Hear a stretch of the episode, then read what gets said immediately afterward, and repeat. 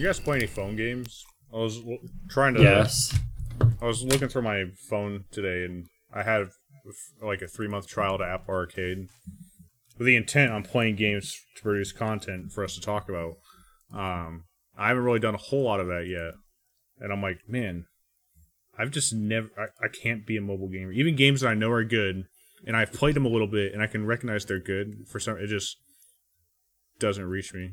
I was never a mobile gamer, but I have one game on my phone that comes in so clutch at certain moments in my life, and that is Slay the Spire. Legend of Soltar.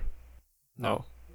I bought Slay the Spire mobile because I love Slay the Spire. Well, I didn't mean that is a good game. It's an offline game, obviously, so I could play it on the subway or in the doctor's office, and it's fucking awesome. I love it. Yeah, I feel like I'm Genshin. Just reading on my phone when I'm like not even reading like a book or anything. I'm just reading like Discord or Reddit or whenever I'm not Twitter. Like, whenever I have time on my phone, I'm doing that. And whenever I'm flying, I do just read a comic book or listen to a podcast or something. I do sometimes read books on my phone because I have Moon Reader, which is a great book app on both my tablet and my phone, and you can set up a location sync through like Dropbox or Google Drive or whatever. Oh, so I can actually sync up my reading location in the book that I'm reading between devices. It's pretty cool. Right. That's not a game though. You ever heard of Among Us? Knowledge. Just play Genshin, Andy. Be done with it. And on that note, I wanted to welcome everybody to the #1 Among Us podcast. Welcome to the Broken Campfire podcast. Wait, what did he say? Ooh, I'm a sussy baka, I think. I've never played that game ever. Got a full house tonight. John, Flask, Greg, and Vito. Thanks for joining me. Everybody's here. Sorry, folks who listened last week to the Psychonauts podcast. The fad is back. If you watch the episode, you know what I'm saying. How'd you guys how'd that go? I obviously I can't listen to it because I haven't played the game. Imagine. I listened to it. Honestly, being completely fair. What are you gonna say, John? So you're probably going to see a huge decrease in viewers over the next few weeks. because we've peaked, right? Wait, there's numbers below they've seen zero? The Psychonauts, and then they came.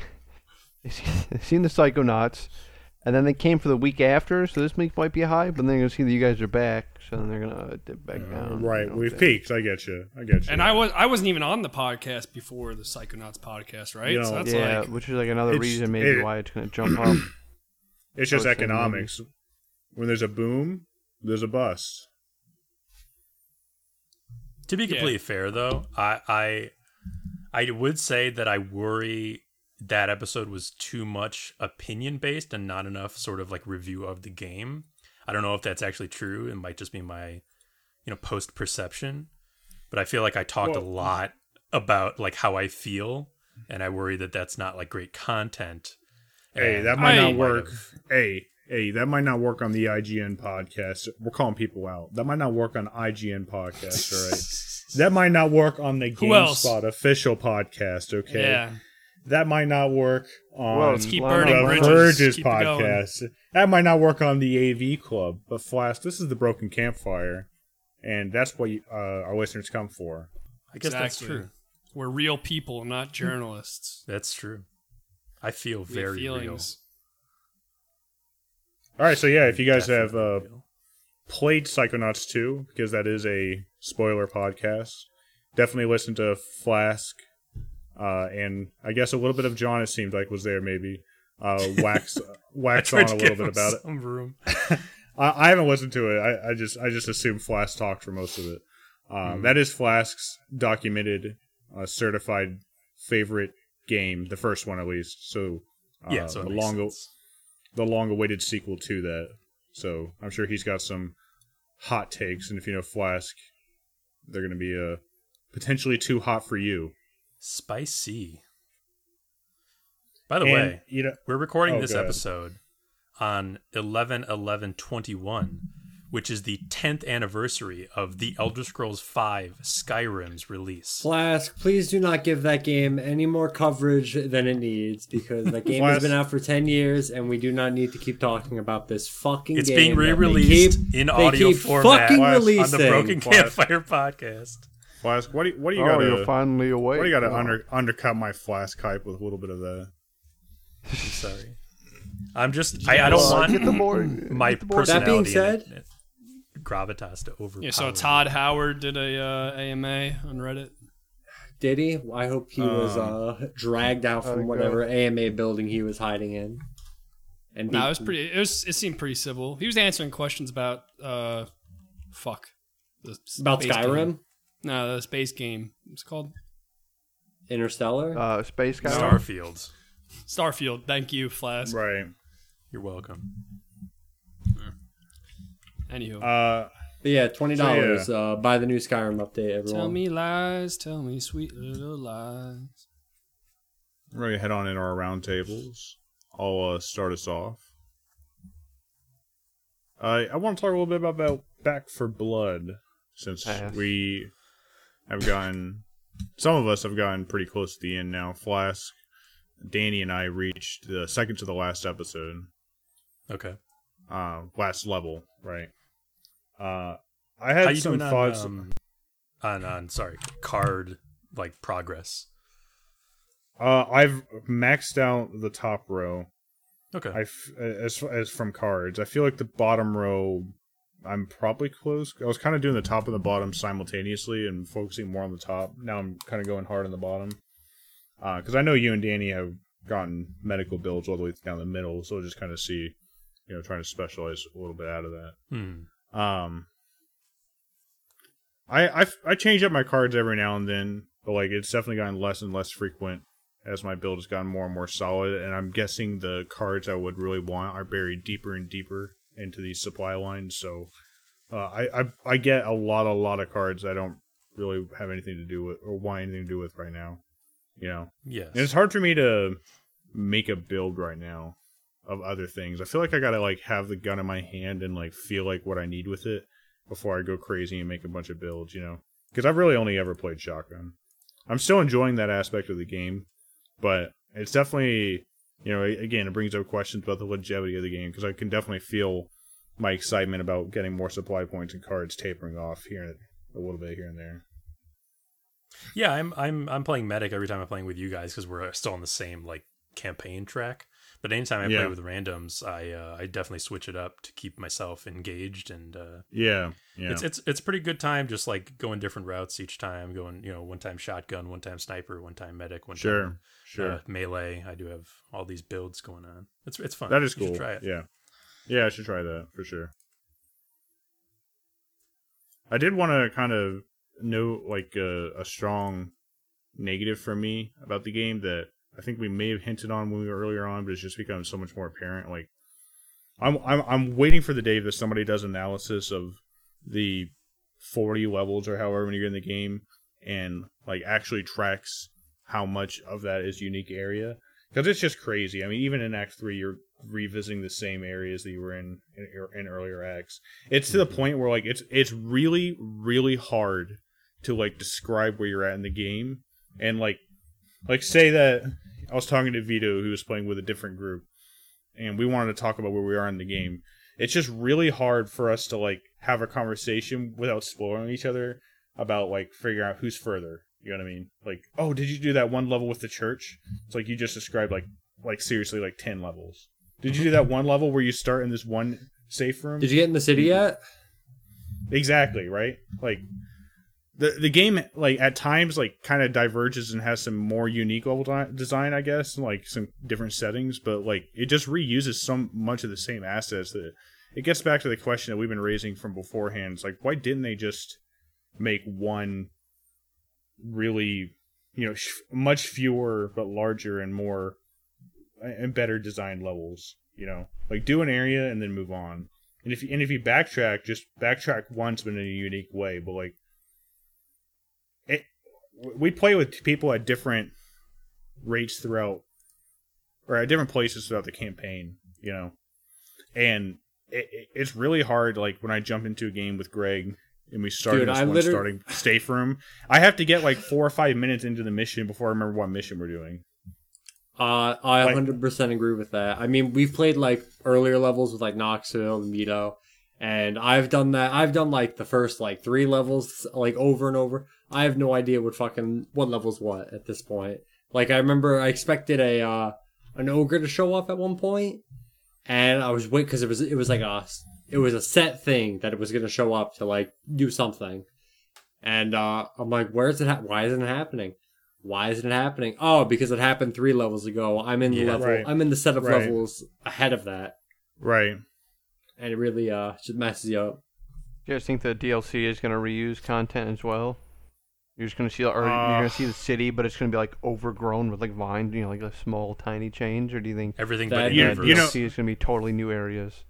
Just, you know, I think there will. I think there will. I you know, if there's 5 levels in the DLC, I bet the last 3 are new, and I bet the first 2 are you retreading, just like you said, over the city in some weird change to the new area.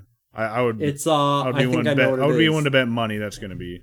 So you know, it's called like something of the deep, right? Or like it's, tunnels, it, under tunnels of the deep. Yeah. I bet the game's going to start. You're going to go to that center start, like the where you open the gates and there's the gas station there, and then you're going to open one of the sewer grates and you're going to go through that way, and that's the whole. Oh yeah, or definitely that's 100% what it's going to be. And Andy, I think you were touching on a deception that the game perpetuates for new players, in that when we first started playing, we were really kind of impressed by just how many levels there were. We were like, oh, this is much more than any Left 4 Dead game. For sure. But what you actually find out as you go along, they're just now using makes so sense. Many assets and levels and just sort of modifying them a bit. Yeah. They didn't need nearly that many levels. And that tails into another problem I have, is that like, I get that because of the card system, they want you to grind out levels. But if the game's good, I'm already doing that anyway with my friends, like I did with Left 4 Dead, where I played it 1,000 times over. Mm-hmm. You know, you don't need to like restrict me to my starting point. You don't need to tell me I must start here. You know what I mean, dude? Like that's insane. Like the fact that to get to the level I'm having trouble with, I have to play like 2 levels that are easy. That's crazy. I'm not a big fan of the It turns what would be like a 20-minute, 30-minute endeavor into like, sorry guys, I don't have time for this because I don't have an hour and a half to play these 3 levels. You know what I mean? Or whatever it would be. That or you almost get to the level and then like you die, fail your entire run, so you have to restart the 3 levels that you did. Right. I'd say, Vito, what's your take on that issue? Got him. Come on.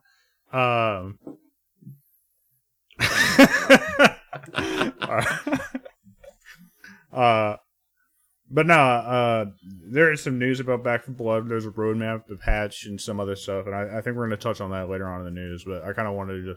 I had some thoughts percolating from our recent endeavors. I would say pre-patch, I haven't played it since this patch. I'm still having a good time playing the game. But it's I have fun. Thoughts I'll share. Yeah, it's fun. I have thoughts I'll share later on that. And just briefly, I don't. Oh, sorry. Do you have anything you want to say about that? I was gonna say. I mean, do you want to talk about it now? Because I was also gonna talk about Back for Blood, but this is like. Oh yeah, no. Go ahead. If you have thoughts, yeah, feel free. Yeah. Like I mean, I'm sure my thoughts are as like a main thing with you guys. I like. Special Infected, I feel like they are continuously way too many of them. I mean, definitely since the first patch, it's dumbed down a lot. Like, it's made it a lot more easier. And with getting the cards, it also has helped.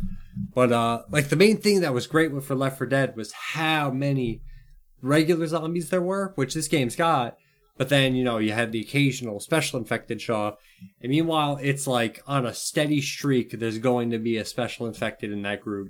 And you're like, all right, get it, there, done. But like, in Left 4 Dead, you're like, oh, what's going to show up? When's it going to show up? Did I hear that? Was that a hunter growling, or was that a car like doing something?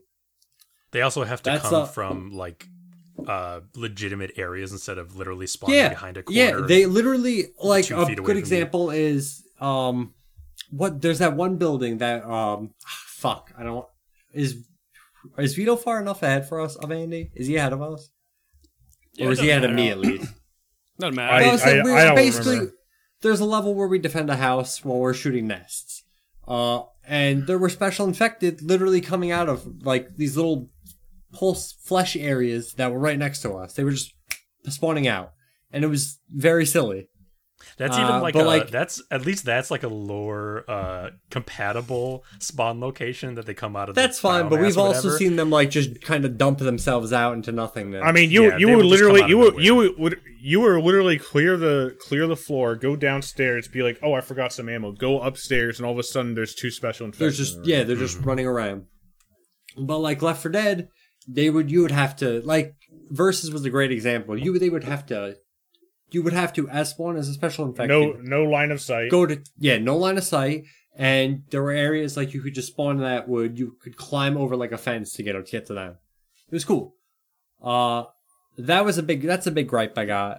But like I said, I'll elaborate on this more when we talk about the patch in the news. But I've got a conspiracy theory that this game was built with the ground up from that card concept, and that is totally ruining the game in like some unforeseen ways. I can officially say I feel after playing this while I hate the card system. I think it's kind of stupid. I like the card system as far as building goes, but I think that it's had negative externalities on the game. All right, I'll give it to you. Maybe fair. I'm not a card man. I'm not a duelist, as they say. That's fair.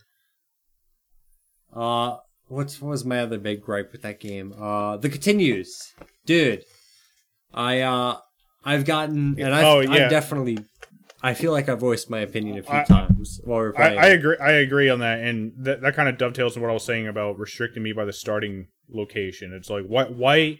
What's the point of just giving me one continue and then, like, tell me to fuck off? Like, yeah. Why not just let me keep grinding out?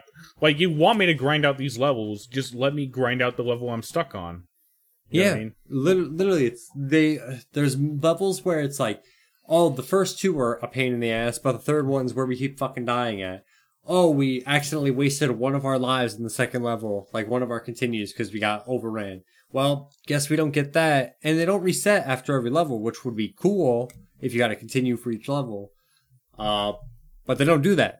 So you basically just kind of can fail a run randomly and not restart where you want to restart. You'll have to restart like two levels back or whatever. Whatever that seems like a bit of outdated game design philosophy. Yeah, dude. A great example is the very last set of Act 3, which just by my going one time through it and not finishing it, perception was that on a scale of 1 to 10, where 10 is impossible and 1 is baby easy, I'll say the first level in that set was a 6. The second level was like a 9.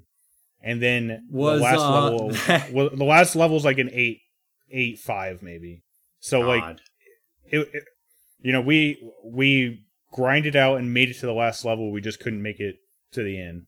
It was insane. See, but, like, it's also, that's cool that, you know, you can't beat this level.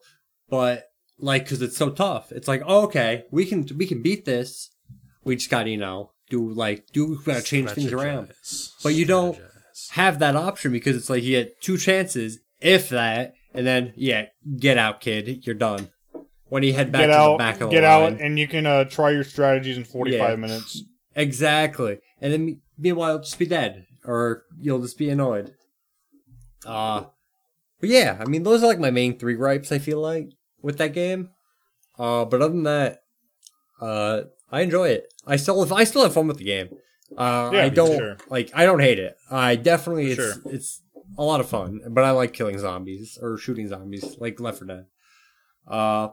But dude, that game's got like some shit that really makes me mad while I'm playing it. That I feel like I wish I could disable it. I wish I could disable cards. Just play through the game like that. Make a they had one in they did it in Left 4 Dead 2. They had like a classic mode. I feel I think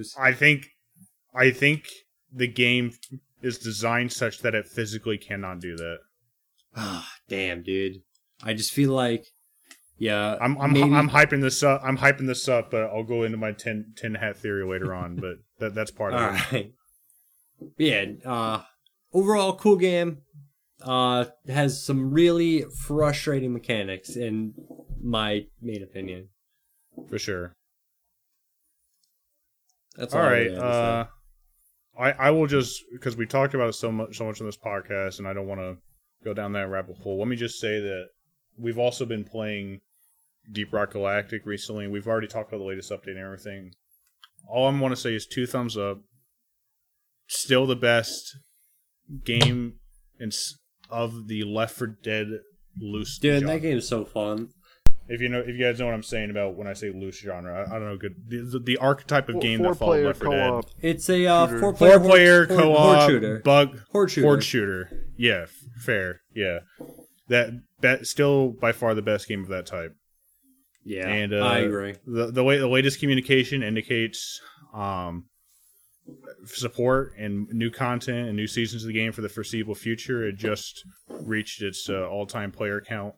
On Steam concurrently, so they have a good unit. It's a growing game. 3 million sold, fantastic ass game, and I think it's getting cheaper now. So if you haven't played it, check it out. And if you had to choose between that and Back for Blood,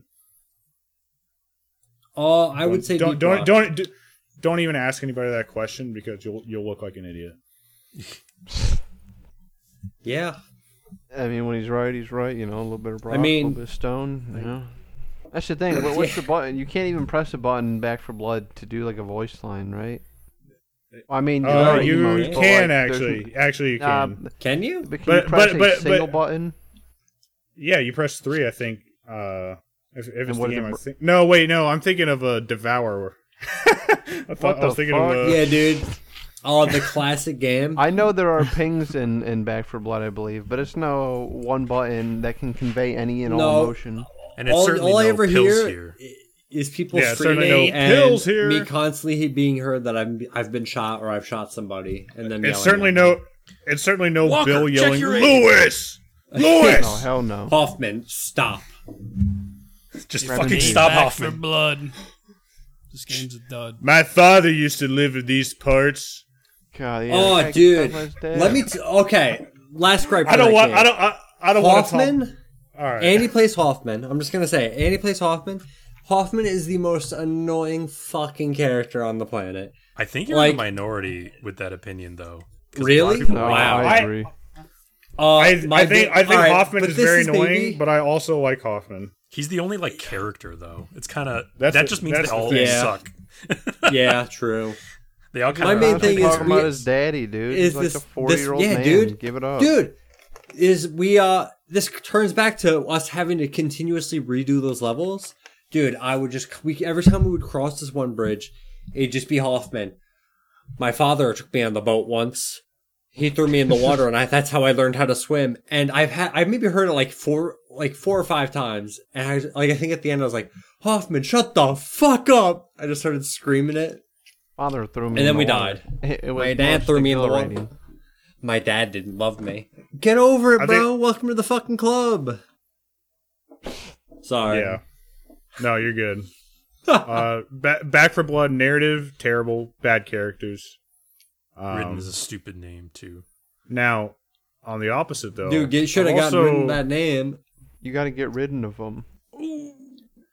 I also, in my, had some shit going on at work and whatnot, and basically I was getting home every day and I was just tired and couldn't think. So I needed something to do without just falling asleep that didn't require thinking. And so I bought Hideo Kojima's Death Stranding. As you do. And I've also then sunk 40 to 45 hours into it over the last couple weeks. As one does. Naturally. Are you saying Amazon should hire you immediately? That's about all I gotta say. Yeah, nothing. I'm kidding. I'm kidding. Man, what a game! I'm actually really glad that I played this game at distance from all the hype and the vitriol about it because, you get the impression that it's a game about nothing. That is this big, it's a game about nothing. That's all cutscenes and everything. And while the cutscenes are long, I'm really enjoying them and. The game is very well signposted such that I know that a cutscene sequence is probably going to come, or I should reasonably suspect one. You know, so I can definitely like budget my time based on whether I feel like doing more gameplay stuff, of which there's basically just an endless wealth of, with all the side quests and everything. And I'm still finding reasons to do those quests too. You know, you do all these deliveries for these side people. They give you better equipment, more upgrades, that kind of thing. You get to put down more structures. You know, makes it easier to build roads. Like the actual delivery aspect definitely satisfied that whole. I don't want to have to think a whole lot about my game, but then the game surprises you in ways where like you're climbing up this mountain and then you start pulling out your ladders and your climbing picks and everything. So. Honestly, the gameplay, I have like almost no criticisms for it. It cool. Really is fantastic, and I want to like expand on it more maybe when I finish the game and have a more complex thought. We've already talked a lot about Back for Blood. I don't want to, you know, air my whole bag of secrets about Death Stranding now, but I'm really enjoying the gameplay loop. That's good. And I'm even going back and Flask. I imagine you did this, but I'm like. You know, before I'm getting too far into the story, I'm like five starring everything. You know, building all the roads I can and everything, and incrementally building out the world. I feel like I remember not being like super completionist, but I definitely did try to. In any game, I try to mop up everything side content wise before the main. Plot. Yeah, don't get me wrong. There's a lot of side content I just straight ignore. Like when I get to 5 stars with an area, I just stop doing deliveries to them entirely because I can't get any more upgrades out of them. You know, I can get more life. You fulfilled your purpose to me. Right. I'm not going for 100% completion. I'm going for mostly complete. Getting 5... You know, the obvious signs, you know. The stuff that you can probably... Man. Being a good... The stuff that you can probably complete in, like, maybe 70 hours versus 200. You know what I mean? Yeah. I also wanted to... And, listen to my spiel on it in episode 2 of this podcast. All the way back in episode 2. Did you favor the gameplay? I can't remember. I did not really get to go into the gameplay because everyone was just shitting on it immediately. So I kind of just gave my like brief thoughts using a lot of keywords. And you actually predicted yourself. I'll be fair to you. You said like, I can't see myself ever playing this game. ... until it comes to PC. So you actually did predict yourself. Well, yeah. I mean, I've long loved Hideo Kojima's art style in general. You know, like what he does with his game. So I knew that this was a purchase I was going to be making at some point, and that's kind of what I was going to get into next. Is that like the game's like extremely self-serious attitude while dealing with these like increasingly absurd and wacky situations and like characters and like I don't know, almost surreal like. Aspects to it with the ghosts and the, you know, every character has something weird going on with them, and it's something at first that like you laugh about because it like you think it's kind of silly or stupid, but like the more and more you get into it, you're like, oh hell yeah, I want this. It's like verging on the cusp of like a conspiracy that turns out to be true. You know what I mean? That feeling that you get, like, I don't know. It's Kojima has a specific style, and I'm glad that like there's this game that's just like an unending testament to everything about Hideo Kojima. Even if some of it I personally find distasteful, like a notable sequence in which the attractive female character that's introduced, then Kojima has convoluted a situation in which she is in her underwear. The underwear is white, and she has to run through rain. You know what I mean? Yes. Stuff like that. I mean, there is definitely like. Some hit or miss aspects of Kojima's style, but overall, but you see, she breathes through her skin. You know, the whole government agencies, the whole like shadow governments, the whole surreal weirdness of Kojima, I find appealing.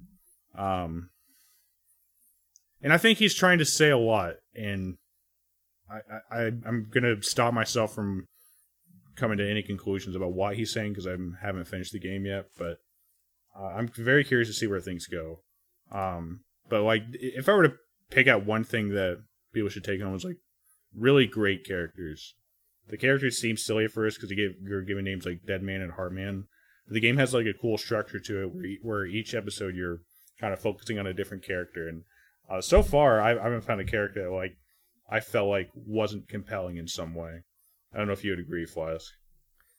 Yeah, I think that applies to all corners of this game. Like it's really kind of cheesy and almost dumb. Like yeah, I don't know. Like all the like you said, the characters' names are just like the most small brain possible conceptions, but like, and yet it ends up being like moving and yeah, like the characters exactly. And it ends up being like atmospheric yeah. And the story yeah. ends up being kind of thoughtful. Yeah, so it's like maybe you see like a 45-minute cutscene, or I'm exaggerating, but like you're there, you're not in by it, much. You know what I mean? Yeah, you know what I mean. It's definitely the game like has a great mind about taking itself seriously. Like all the actors are told to play it as serious as possible, while at the same time the game is having fun with itself. You know what I mean? Like yeah. Kojima's like having fun with the players, like. He knows that the player is an object of the game, and he's doing things for you and not necessarily for the story. You know what I mean? And that feels fun. Yes.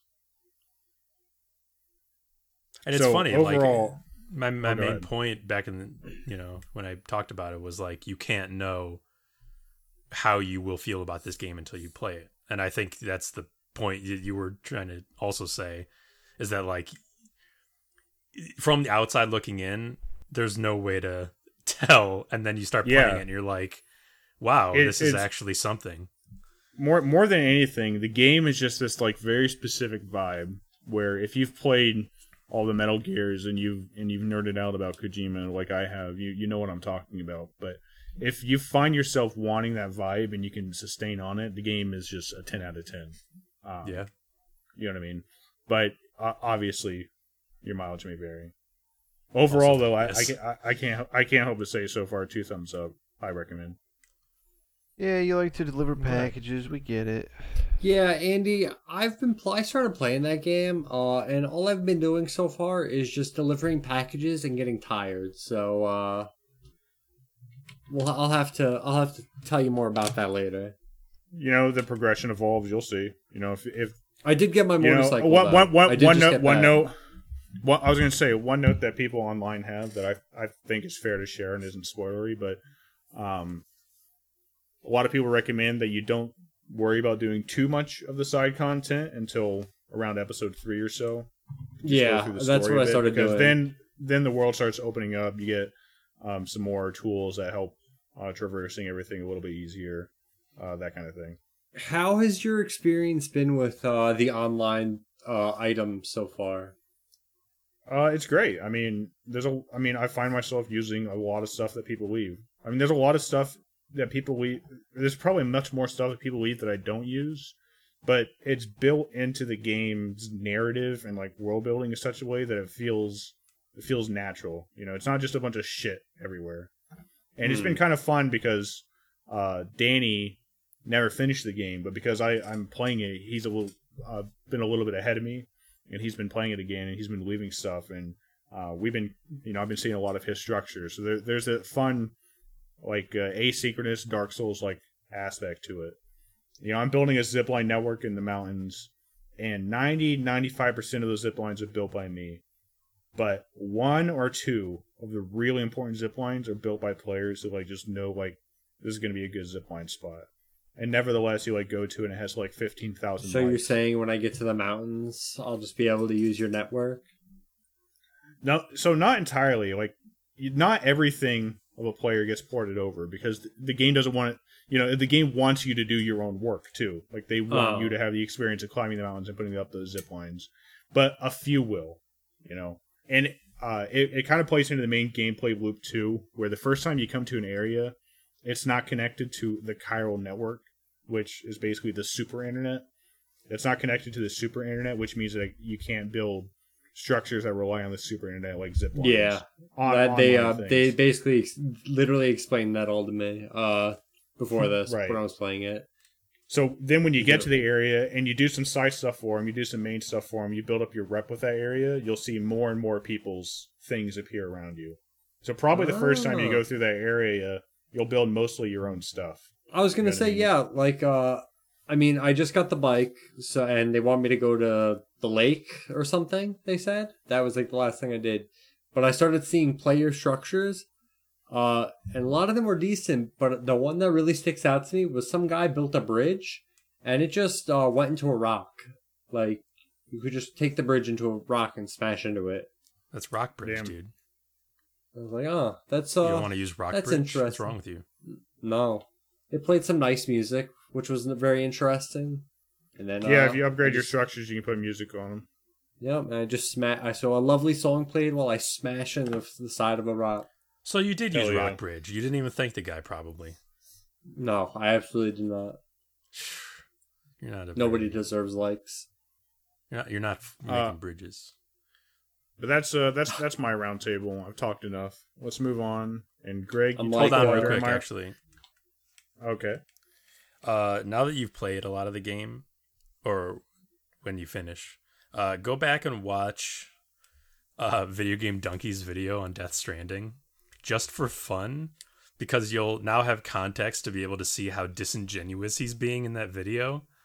Oh, okay. In that he's intentionally presenting the game poorly to support his bias.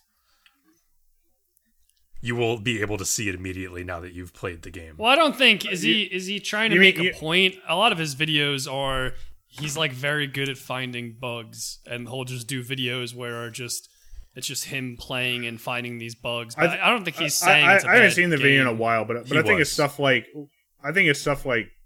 he's pretending to keep dropping packages when that's not really ever an issue in that game. Is that what you mean, Flash? He's mismanaging the package system. He's driving up like mountains and stuff like that to pretend. While he's talking about how bad the driving and such is, he's like intentionally putting footage on screen of him just shitting it up over some rocks or something like that.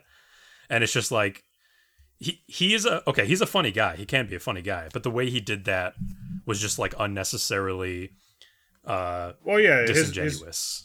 His point is to make people laugh, not to inform people. People got right. It's just a lot of people take his videos as he gets millions of views. You know, so a lot of people take. It's funny. He actually, I was just looking at his channel. I was just looking at his channel now. He does 2 weeks ago he released a revisiting Death Stranding video. Oh yeah, I heard about that. I haven't watched. I think I heard that he, is more. What do you call it? I think he's a reasonable guy. I think. Anyway.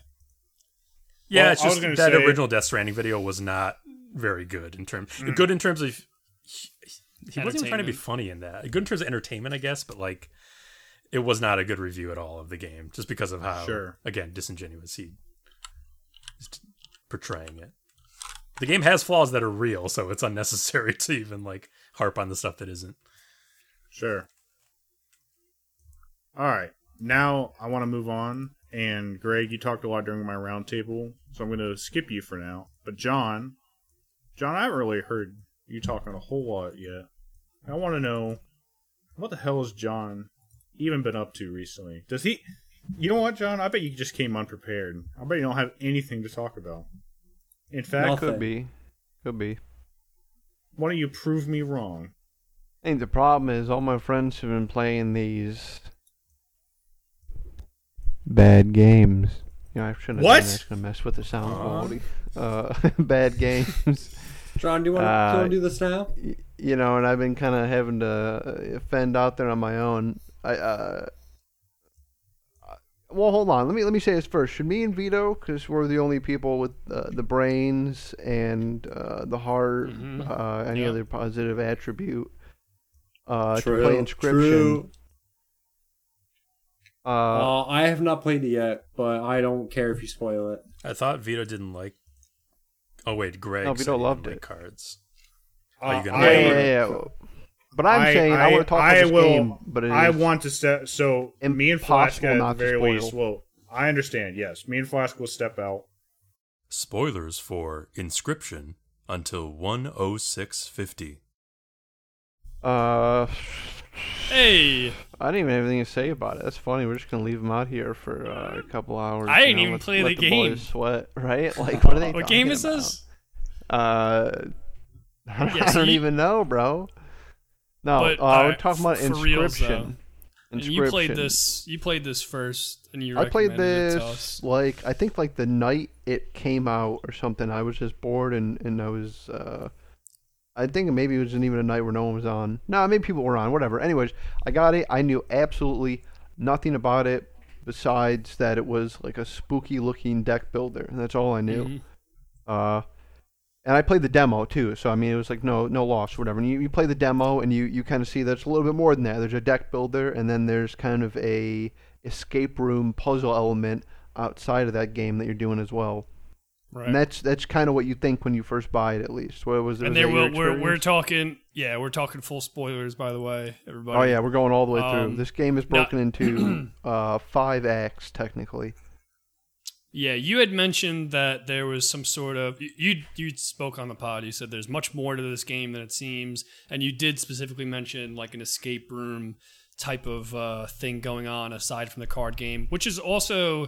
I think I've seen a couple of like... that's what they'll show you if you watch like, the trailer on Steam too. Right, yeah, like that's not hidden knowledge, you know, if you're looking at the Steam description and stuff like that. There is some sort of escape room... thing, but that's all I knew, and so there's a lot more going on here than just a card game. So to start off, you're in a dark room, and there's a creature sitting across from you. You can only see its eyeballs, and it starts just explaining the rules of this card game to you, and you just start playing it. Yeah, there's a couple of hints before then. I think even like when you start up the game and you're in the menu screen, that you might be a person playing a video game, which turns out to be true pretty quickly. Like you are a character playing this video game that they found in a strange way. The story gave me like ARG vibes, like alternate reality game vibes. Yeah. The found footage and just the weirdness of it all. You play. You start playing the deck builder. He tells you the rules, and I did find this out. You actually there is a certain point in the very first game you play that if you progress that far, I believe it's right. It's either right before or right after the Prospector. The game will glitch out when you're fighting him, and it will turn all of his cars into grizzly bears, and it'll basically force you to lose. So you can't win on your first playthrough no matter what. No, it's not fair. Because I did not win anyway. I thought the game was just the right amount of challenging, where I definitely died many times. No, I agree. Well, it's funny, because I did play through the game, or at least that part, twice, and the first time, I got pretty lucky, and I think I got through, I don't want to say faster than it intended, but the second time I played through, I had a little bit harder time. And you remember if you die so many times, there's a point where you have like you go to like a vision world or whatever, and you see like the other master, the painter. Yeah, the painter. You don't actually have to do that. You can beat the game before it gets to that. Oh, wow. Like I said, I got really lucky with the combos. But anyway, so you're playing with this guy, and eventually the game's going to force you to lose, or you're going to lose just because it's your first round, and you don't know what you're doing. And when you do, this creature, he says, it's time to get up, and he takes you over to this camera, and he says, you're going to die, but I'm going to make a card of you. And you get this cool little system where you get to make a death card, and it's an amalgamation of like all the other cards, or not all, but some random cards you had in your deck. The game prior, and that just gives you like a new, better card for next time that you can pick up. Then your character dies, and basically it seems like it's just starting over again.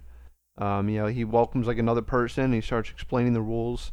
And this time there's a little bit more rules. There's another element, and there's like bones in the game. Whatever. That's just like the nitty gritty. So this is super spoilers. This is like getting past like the demo. So eventually, solving these puzzles, these escape room puzzles, that you get hints, like kind of throughout playing the card game, like right, because some of your cards are talking to you. There are characters like some of the cards are talking to you. Some of the items you get during the game get added to the cabin, and the creature across from you, he allows you to get up at any time. You stretch your legs. You're allowed to walk around. and whatever. So you play half a dozen games, and eventually you beat this guy. And it's a very cool ending. I won't spoil everything for you guys, but you beat him, and then you know, through the course of the adventure this time, you managed to steal his camera. So when he comes after you, you know, you shoot your camera at him, and then everything just goes dark. And then you're just stuck in this small room, and the game doesn't tell you what to do. It gives you no hint of what's going on next. Like, nothing.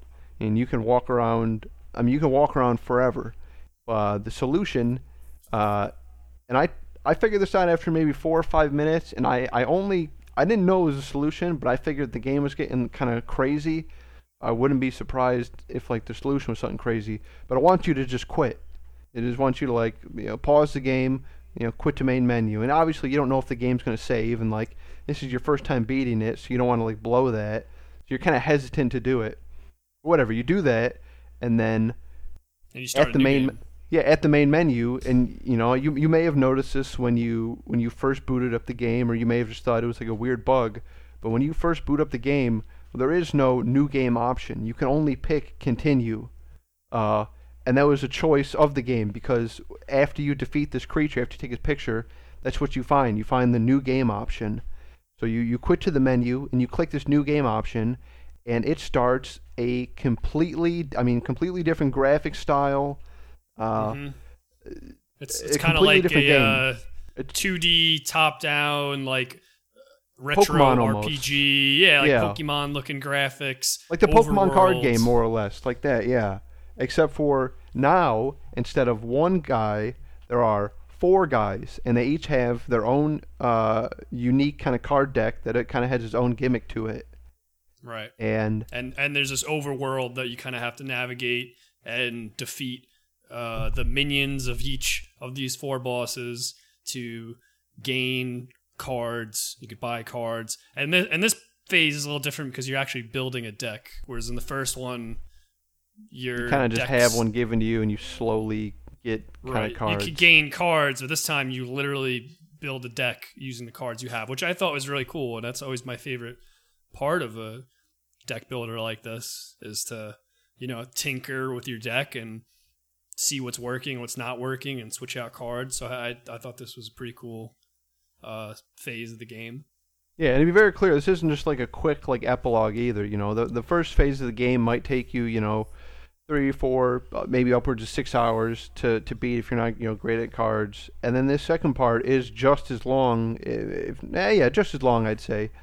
So yeah, it's not just like a little extra fun part either. Yeah. And that first phase of the game, I thought I was completing the game once I beat him. And in my head, I was like, this is a great game. I enjoyed it. Maybe a little short, even for $17, but solid game. And then little did I know that the game is far from over. You're only like a third or a fourth way through it. Yeah. So real quick lore-wise, you know, you go over to this other game, and what's basically happening is you find out, you go to the game and you defeat the 4 masters, and you get to pick one that you want to emulate. And kind of skipping ahead, you find out you are a person playing this game, and in the beginning you were playing the game that Beastmaster took over and made his own. So he like changed literally the coding, and he was like, oh, this is how the game should be. And then when you killed him, you reset it, and then you reset the game to like its natural state. And that's when you play the little top-down. And then after you defeat the top-down, it tells you to start the Transcendence. And this is where you get to pick one of the 4 masters to basically... It's their turn to pick how the game should be. And you start this, and you can pick one of the 4, but I think... what happens? Does the robot interrupt, or does he just like throw a card down and like the screen goes crazy? I don't remember exactly. You know what I'm talking about? Yeah, I picked the stink bug, the death deck lady, and I think he does interrupt. I think basically the robot, his role in the game is he's trying to launch this, what he calls the Great Transcendence. I feel like he interrupts there at the end. Yeah. And... So you know, so the first act of the game is you're with the beast guy, you're in the cabin, you're doing all this funky stuff. The second act of the game is when the game resets and you're playing like the pure version of it and you're beating each master. And then at the end of that, you're supposed to pick one. However, the robot, and this is all part of the story, the robot, he interrupts and he plays a card down and basically corrupts the game, and then like the screen goes black and it starts Act 3. And you know, now you're back into like this 3D world and you're waking up. Yeah, the same graphic style as the cabin. Well, just a little bit different, right? Because it's more like 3D-ish, you know? It's kind of like less pixely. I don't know, it's definitely like a more robotic kind of blue. You're right, yeah. Maybe a little bit subtle difference, but yeah. More, but yeah. So basically, yeah, you wake up and you're at a new table and you're thinking, what the fuck, dude, the game's not over yet? But no, you're in basically one of the masters was a robot and you're in his version of the game, and now you're kind of playing like the first part of the game, but the robot's version. So he has his own board set up and he has his own unique cards that you're using. You're in his quote unquote cabin, but it's his laboratory that has its own puzzles and whatnot. Yeah, its own escape room puzzles, and I definitely missed some in there because there was a lot of weird stuff that was like disappearing as you go through, and I definitely missed one in particular that I'm thinking of, if it was a thing at all. There was some sort of like chest that was lighting up, but I couldn't reach it, and then at a certain point in the game, it just disappeared. So yeah, I think I know what you're talking about. I think I did the same thing, and I know like it's something going all over the place, but this is the game. Like it's just takes all these crazy directions. It's very wacky. Just, like, you keep expecting it to be like, oh, I paid $17, I got my money's worth. Like, oh, the game's over here, the transcendence is over. It just keeps going, and in between all of the stuff I've been talking about, every time you beat a boss or something, you know, maybe like 2 or 3 times during an act, you know, your screen kind of shuts down and it says like battery low, and you get the option to watch these videos, and that's where the ARG portion of the game comes in. And this is like the story, and basically, yeah, this guy seems to be like a YouTube like card collector. Like he opens like packs of Magic cards like online, and he finds this game Inscryption. And that leads him to, like, he finds the card Inscryption, and that leads him to find like the video game, and he starts playing it and he goes crazy. Video game that was never created according to the company that creates the card game Inscryption. Yeah. Like, yeah, and then as you defeat more bosses, you get like videos later on. You see him kind of descend into madness, and he's, you know, there's people coming after me or this and that. And then you get those little tidbits as you go on. So yeah, then you're doing the robots game, and his game I thought was really cool. It's like I don't even know how to describe this one, but you're moving around like a little board, almost like an RPG kind of sort of. Yeah, again, it's kind of got like that overworld, top down, map traversal, kind of like that second phase. It's just now it's 3D and.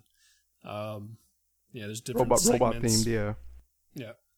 So you're doing his stuff, and then, you know, without spoiling minor stuff, whatever, big jump. The robot gets defeated, and then you're in the last section of the game where one of the other masters had decided the only way to end all this is to delete the game. And there's so much stuff. I'm skipping over some cool boss fights, but I could talk about this game for like hours. But anyway, so the last section of the game is you fighting each master, and there's 4 of them, as the game is deleting itself, and each fight is, you know, its own unique thing, and they're all kind of cool, and it's a cool set piece, you know. I think first you fight the beast guy, you know, the guy from Act 1, and you know, as you're playing him, like pieces of the board are like being destroyed, like the scale that tells you who wins, like your life points, like at one point it disappears, and you're literally just playing for nothing. But you just keep playing because, you know, it's just it's kind of narrative. It's a narrative thing mostly. But there were some cool ones. Yeah, there was one that was like a chess game. The last one is straight up fucking. You're in like ancient Egypt on these giant platforms, and they give you a dual disc. Dual discs. Even though that duel did kind of suck, like it was like super kind of narrative. Like you didn't even have a chance. You just kind of threw cards down until it was over. But it looked really cool. It was flavor. Yeah. Yeah. Just like a crazy game that just took a lot of twists and turns. Yeah. It's kind of like, maybe I'll put a note to Flask. I would, it's too late to say this, I would definitely recommend not spoiling this game. Obviously, it's a little late to say that. Yeah, I'm hoping that anybody who's listened to this has played the game because it's just so quirky and fun. It was a very nice surprise. I went in not knowing anything. I loved how weird it was, and I also just really loved the gameplay. The card game was fun. It was fun. It was simple. Simple, yeah, really simple. It was simple, cards. But it was still fun enough where you could have some creativity with it. Yeah, and the things like the features like the death cards were awesome. There was some complexity there that you didn't realize until after multiple playthroughs. And shit, what was I gonna say just now? Forget it.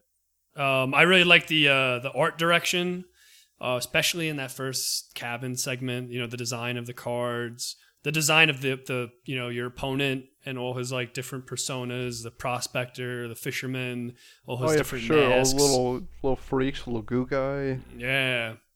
And it was a pretty funny game too. I mean, it's not like hilarious, you know, laugh around, but it's I think it's well written. I think it's a humorous game.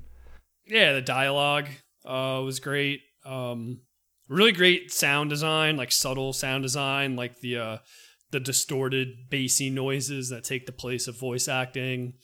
I love the voices. Yeah, the creepy but also kind of cozy guitar track that plays in the background, at least while you're in the cabin segment. I will say, this game was perfect. Like, I didn't know what I was getting into going into it. I loved it. You know, I will say that, like, you know, just to be analytical, I thought that, you know, there are some negatives about the game. I did find the cabin, the first portion of the game, to be the most interesting, and I was, like, you know, riveted by that whole creepy vibe. The reveal. Yeah, I think it was of the computer place for me. For you, it was the computer. Well, I really liked the cabin place, like, a lot. And I mean, that's obviously what hooked me. I thought the second place was fine, but I think what added to it a little bit, and I guess I did want to talk about this. So, you know, when you were playing, you picked the bone lady, and that's who you wanted to do the transcendence. And I picked the computer from the beginning. So when he took over, first I thought it was badass, but I had initially thought, maybe in my head, that's why I restarted a second playthrough, I was like, is there like a fucking game board for each of these characters? For each person. And this, because they've already done two, you know? And then I even thought of more afterward, you know, when you're at the end of the game, when you do like the dual disc and the chessboard, I was like, they do have them, but it turns out, no, that is narrative, and the robot always takes over. And that moment, it blew my mind. I was like, are you kidding me? Right, that would have been wild. And just on that note, yeah, so you're forced to enter that robot's realm at the end, so there isn't a world for each person. However, I did find, just by talking to you and also just noticing things in the game, your experience with the game can be very different depending on, like, your play style, I thought. Especially true, yeah. That's mostly that second phase in the game, actually, just because there are 4 decks, or maybe you might say there's 3 decks, because I don't know how much of a deck that gem person is. You know, I was just using the death deck, and you were using the robot deck, and those are 2 completely different decks that play very differently. So there is, you know, potential for, you know, I might pick up the game again and replay. Oh, definitely. Yeah. No. You're 100% right. Cause that's what I did when I was when I wanted to recheck and see if, like, you can you know, have different main characters or whatever besides the robot. It's the first thing I did. I tried the gem deck a little bit. I don't know. I'm sure there's a way to make it work, but that's like the fucking big brain slime. Yeah, I didn't understand. Deck. Yeah. Yeah, I thought the reveal of the second phase of the game, that, like, blew my fucking mind. The reveal of, like, the third phase of Robot World had less of an impact than that, just because I think those momentum shifts overall were really, really cool and were what I liked about the game. But they did kind of put me in this position where I'm like, man, I just learned the card game. Like, now they're going to, you know, switch it up on me. When, you know, I could have played an entire game based on that first segment in the cabin with the animal deck. And actually, I would love to see that first segment expanded into its own full-length game. I would buy it, hands down, because I thought that vibe was just, like, very special. Just, you know, make it longer, make the escape room, feature of that game, expand on that. I thought that was really fucking cool. Yeah, you know, that makes sense too, because, you know, when you do start the third, well, when you started the third part, you know, it probably did break up the action because you had to learn like all new cards. Yeah, you were right. Those are already. Well, yeah, those are literally the same cards as in the second section. I already had like my deck and like strategy, you know, pretty much made. I just had to re-get my cards. Well, there's more in the third part. There's a lot more. Yeah, for me, each phase was a completely different card game. I was playing the animal deck, then the death deck, which functions very different, and then the robot deck. And then I will also say, and I did end up really enjoying the robot phase. But boss fights? Oh, the boss fights were fucking awesome. Those are so cool. Maybe not the highlight of the game, but those were definitely a high part. Yeah, the boss fights were all unique. And let's talk about that. I just want to finish that thought, and I definitely want to mention some of those boss fights. But yeah. I was going to say that even though I did end up enjoying that robot phase, I did like slightly resent the continuously more complex additions to the card game that they just kept introducing, such as like the circuits and the gems in the robot section, which I'd never even, I barely use. I don't think I really, I didn't go out of my way to use circuits or gems because something that's really cool about this game, which I liked and felt good, was that the potential for creating a fucking OP-ass deck or card is there. And most of the game, you know, I had these insane combinations where I was just like, and not to say that the game's not challenging, but it feels good because, I mean, I definitely at certain points in the game had like a single card that would just win the game if I put it down, which was awesome. So I didn't need like the circuits and gem system, which they introduced like later on at a point. Yeah, well, I didn't really care. Well, the circuits were part of the robots originally in the other deck. It is weird that they don't... You're right, though. I was thinking about that. They don't introduce them again until later in the third part. But yeah, I didn't like that. Yeah, they made you start doing the gems and stuff. I don't think I actually even care. I was like, whatever, just put it on this guy, put it on this guy. Yeah, I'll agree to that, though. Yeah, I definitely... in the later portion of that robot section, my deck was just... There was no fucking way I was going to lose to anybody. It was insane. But yeah, those bosses were sick. The boss that pulls up your hard drive and you got to select a file from your own computer that's big enough to beat him. I gave it my City of Heroes file and then it told me if I fucked around it would delete it, and I was like, dude, I gave him Windows Win32. That was a pretty good one. I actually did get scared. He's like, pick a file that's like dear to you, like a really old file. Say, it could have said it. I'm sure it wouldn't, but he's really said he was going to do it. So I kind of believed him. I picked like some fucking old like under the Xbox like document or something like that because I was like the oldest thing I had on my computer, and he was like, yeah, I'm gonna delete this. I was like, fuck no, don't do that. Wait a minute, dude. There was one, and I'm gonna look up online later to see how it works. Cause I noticed me and you had different experiences. So I want there was Someone one with the where camera one. No, well one where you're connected to the internet or whatever. There was a point where you make a card and it says like, oh, I'm gonna send it to somebody, and when I played it, I didn't think it was actually doing anything. I thought it was just for fun, but I noticed that when I played and it did it, it actually did make me wait like a full like 2 or 3 minutes to like it kept saying like the little like they're deciding their move. I thought the game was broken, but yours went really quick. So now I'm thinking maybe. Like, I think somehow it does send a card to maybe, like, somebody else. It checks if, like, somebody else is playing or whatever. And if it does, that's fucking sick. I want to think that that's what's happening, because I did get a card sent to me. And I did get to send a card out. And I thought that was pretty neat. Yeah, maybe my guy was just away and took too long to make a move or something. But yeah, that was really cool. I loved all... Yeah, and then the photo one was also cool. I mean, all three of those boss fights... I was going to say, I think I fought that whole boss not understanding the mechanic.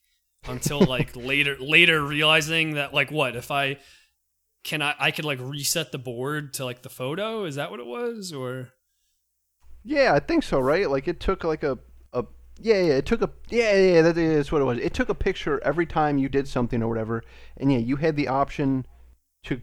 It was weird. I didn't even use it that often because my deck was so strong. I didn't use it at all. But yeah, you could go back, but certain elements would also stay the same.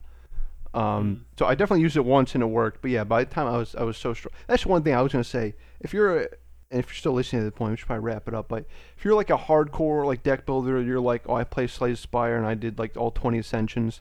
This game is not going to push you to your limits. Like, it's a fun deck builder. It's going to make you think. But ultimately, the game is about narrative, and I think it purposely makes you that powerful so you can get through the game, and you're not like, oh, I'm 40 hours in and having gotten to Act 2 yet, you know what I mean? Balance isn't the biggest priority in this game. Yeah, and I think it does a good job of it, of not just saying, like, here, you automatically win, but it definitely gives you the keys to win. I don't know about every time, but there's definitely a path, usually. I thought that was awesome. And not that I've played every deck builder out there. I haven't by far, but like, you know, I love Slay the Spire and games like that. But I don't really know of like a deck builder that has such a narrative focus. And I thought that was really cool. I don't either. No, that's what I really liked about it. This is definitely going to be in my 5 up. Such a unique combination of game mechanisms and gameplay. Yeah, for sure. Yeah. Yeah, I would just say if you like deck builders or just card games, pick this up. Weird like meta games that are like, you know, kind of ARG, Hypnospace Outlaw almost sort of vibes. Right. I would say you would dig this. Mm-hmm. All right. I'm time to come back. That's Inscryption, folks. Check it out on PC and maybe other things. You guys need to stop doing drugs. Yeah, it sounded like that, right? That game was, I was all over. There's too much talking about. I was all over the place. I felt a little crazy talking about that game. Yeah, explaining the story, I felt a little crazy. Did you have anything else to talk about, John? Yeah, I had a home invasion recently. It was awful. It was terrible. These people, they broke in my home. They tied me and my dogs up. And thank God they didn't take anything. Well, hold on. But what they did, they went over to my computer. Because, you know, I said I wasn't going to do this. They went over to my computer. And they bought and downloaded Guardians of the Galaxy, and then they just fucking left. It was crazy. Those fucking idiots. Well, they left it on for 2 minutes. I literally thought for like the first 45 seconds. I was like, oh my God. Because you also had been gone a couple days. I was like, oh, yeah, that's true. Did this really happen in real life, and he's been saving this for the podcast? I was like, no. Wow. They also left it on for 2 hours, so I couldn't refund it. So I ended up having to play it. Oh, my God. They kept you tied up, and they came back exactly 2 hours later. That's terrible. I had to watch the music just loop. No! The intro they had the fucking timer on the top. At least they had a good soundtrack. No, please! I have not beat it yet. I think I'm a little bit more than halfway, 65%. I've tried not to spoil it. But early review. A halfway review. 2 thumbs up. Maybe. Wow. What? Man, I don't want to. I'm going to save it for next week to fully get into it. But maybe, not graphically, but environmentally, maybe the best game I've ever seen. What? John, I'm telling you. I do not want to buy this game. I'm going to visually. The environment, visually. Like, if you like aesthetically. Whatever, Fallen Jedi, and you thought those worlds were cool, and I did too. I mean, that was one of the main reasons I kept playing. I think it even blows that game out of the water. Yeah, like I said, I'll have more to talk about next week. I mean, it's a decently long game. Like I said, I'm about 60% through, I believe. Give or take, you know, 10%, and I've got about 16 hours in so far. Damn. So it's, but it's just I will say so far I have not felt like any part of the game has is like lagged on. This is coming from me. I didn't want to get this game because of Marvel's Avengers and how absolutely shitty it is. I got no problem buying a game and saying it's shitty, but. It's just a really solid game. Damn, that's crazy. I'll talk about it next week. Steam should really I'll play in about a year when it hits the Game Pass. Yeah, for sure, for sure. Steam should really have a like one of the refund options being like, guys broke into my house and. They wouldn't even hear me. Yeah, they wouldn't even listen when I tried saying. Sorry, you were at 2 hours, 1 minute. That's an oversight on Steam's part. Yeah. All right, Vito. Yeah, that's it. Vito, I know that you talked a lot about Inscryption, but just tie this up before the break. Did you have anything else you were going to talk about this week? We talked about Inscryption for a while. I really don't think I had anything else, so I think I'm going to leave it right there. Yeah. All right, we're going to go ahead and cut the break. We'll come back after the break for Greg and then Flask's Roundtable. And the last couple weeks in news, there's actually some big ones, so stick around for sure. Chunky. You don't get the hell out of my office. All right.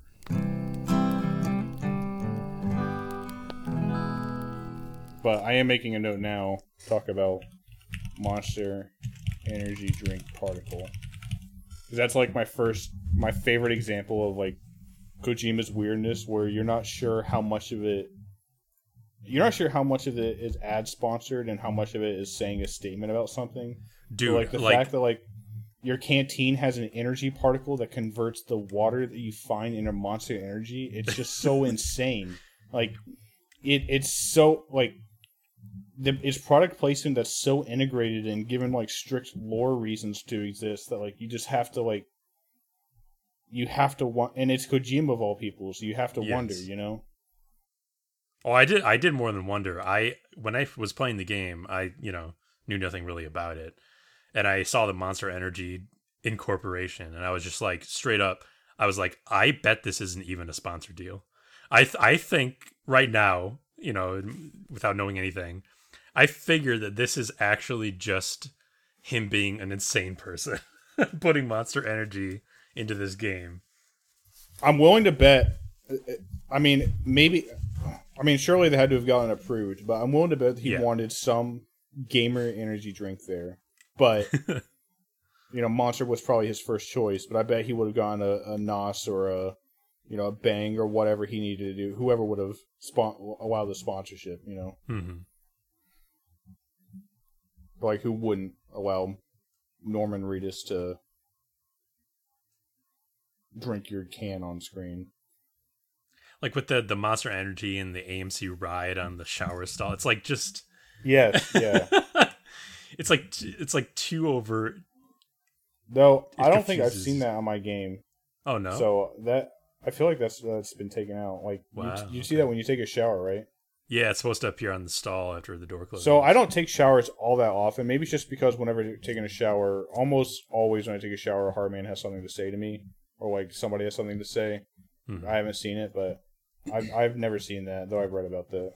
Okay. During the break, we've been gift searching our names in the Discord gift search. It's a good exercise. We're back now, though. Oh, God, the ice move. Jesus. Sorry. We're going to turn the attention to Greg. Greg, you already talked a little bit about the Death Stranding and the Back for Blood. Yeah, so that throws those two games off my thing. I have more. I have many more. Flask may be interested in one of them. I feel like maybe. Me and my good pal Knoxville. You may know him.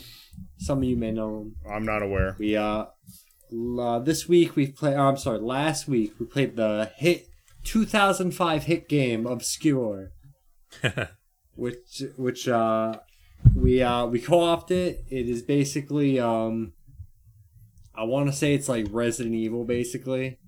It's like a worse Silent Hill is the best way we described it at the end. But like set in a teen slasher movie, basically. Yeah, but set in high school. You're a bunch of students, and you're basically trying to find out what happened to one of your friends or classmates.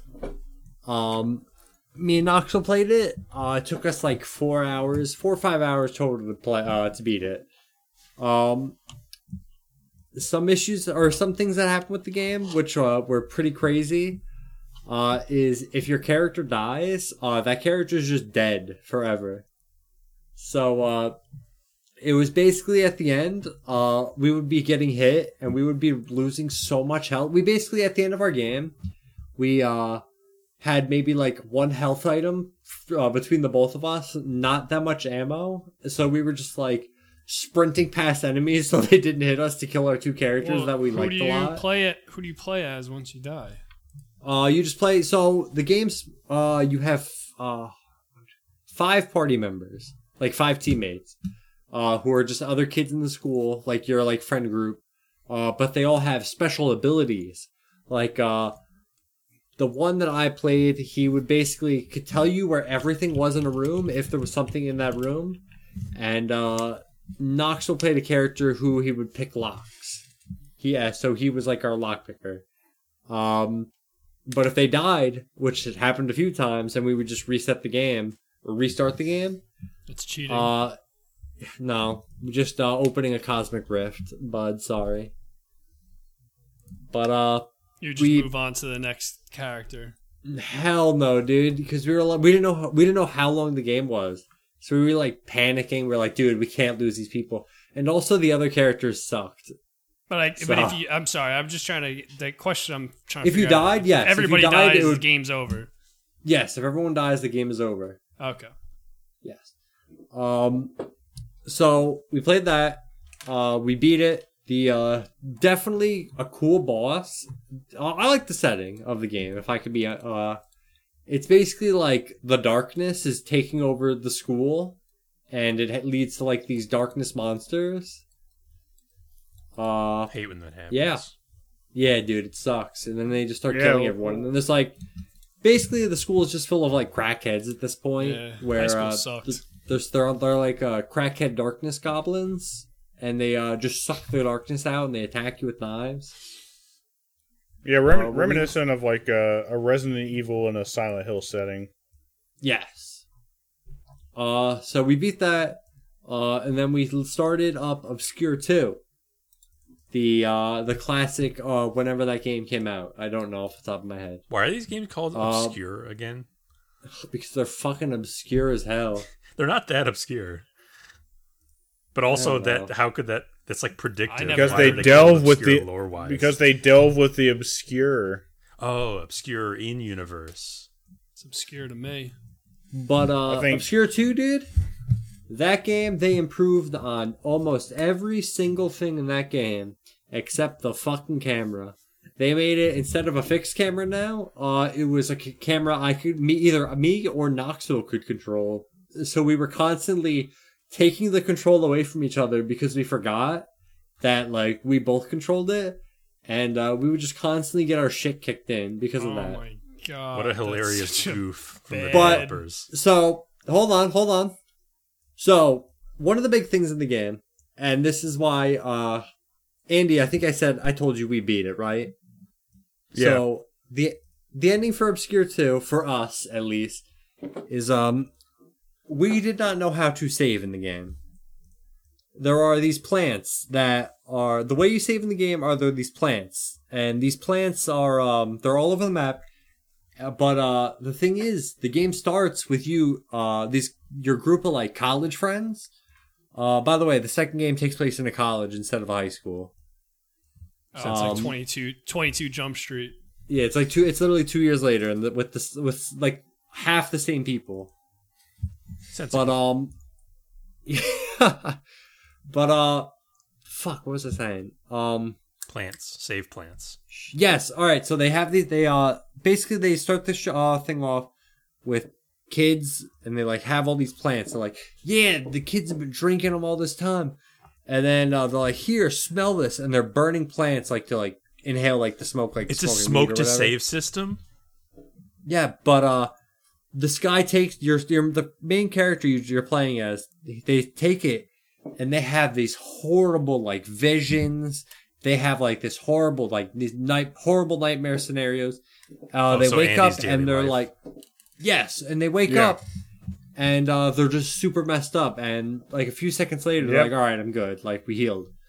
So me and Noxel took that as don't touch the fucking flowers because those are dangerous and those are going to screw us up. As you know, any normal human would. That's how you save the game, apparently. We had to look it up. Yeah, I've got a lot of files. So, me and Noxel are playing it, and we get to this part where we have to go through these water turbines. Some of them are slow, so we go, okay, Noxel, I go, all right, Noxel, you go first, and go set everything up, and then like see if you could turn it off. He runs across and there's a way to turn it off, but he needs my character I'm playing to go up there. So I'm like, shit, dude. All right. So I try to run it. I get killed instantly and my head flies off and the game's over. So I'm like, so we're like, fuck, dude, that sucks. All right. Where did it save? It just kicks us to the main menu. What a good prank. And so we're like, okay. So that's Classic where Obscure Goku. Ended with my character getting his head knocked off by a water turbine and, Nox's character being unable to escape, because the turbines were so fast, so he couldn't go back to grab another character. That's the canon ending. Ending. We're done. Write that on the Wikipedia page. Obscure and Obscure 2, everybody. All right. My next thing is, I'm not really going to talk about it a lot, but me and Noxil have, actually, yeah, I'm going to talk about it. I'm sorry. Me and Noxil also have been playing GTA again, GTA 5, the online. Against our better judgment and us constantly getting angry about this fucking game. All right, I'm just going to say, I've been watching you guys play a lot of it. I don't know what you're going to say, but if you're going to say the words that you're having fun, you're lying. I tried playing it for one day, and I was not having fun, and I did not think otherwise. You guys are stuck in a dopamine cycle, but when I'm watching you guys, definitely we are in a dopamine cycle. When I'm watching you guys, when I'm in a Discord, I don't even have to be watching you, hearing you guys play. You are not having fun. You guys are having the To be fair, we were only getting in bad moods because we were doing the heist, and the fucking heist we were doing was bugged because it wasn't giving us like a key card we were supposed to use. So it was like, all right, you're just stuck out here, and you get caught, which was pissing us off. None of that surprises me about the Grand Theft Auto Online experience. Yes, but that, like, a big issue with a bunch of those heists is, like, they want you to be sneaky in parts, and that engine is not meant to be sneaky. So I have often heard that complaint. It's the same thing with Red Dead. Yeah, absolutely. Red Dead, while it would be nice to be stealthy, you cannot do it. Or at least it is very hard because you will be caught like with the tip of a hat. God, but when me and Noxil are just playing the game normally, like we're driving around, like we're spinning the wheel, it's a lot of fun. I actually got a message from Noxil. I woke up this morning at like 4 o'clock, and I had a message from Noxil at like 1 a.m. He's like, "I won the podium car," and he sent me a picture of his. Oh like, yeah, you were talking about last night. Yeah, I was like, dude. Fucking badass. I was very happy. It's, I was gonna say it's, I can see it wearing off, maybe in like another week or two. But, as of right now, we're just trying to get money to do like the heist and shit and do like, and buy like cool vehicles. But, yeah, the making money part was like. I think I played it part sucks. After other people kind of fell off of it for a while back a few years ago. And the making money part kind of is a real drag. Yeah. But it sucks now because... So I own all these businesses that I've bought like from going back and forth to the game with like all the Twitch money they would give you. Like, oh, here's $2 million. Oh, here's $2 million. I went and bought a lot of those businesses. But you need to do like outside stuff in public games to like progress those businesses.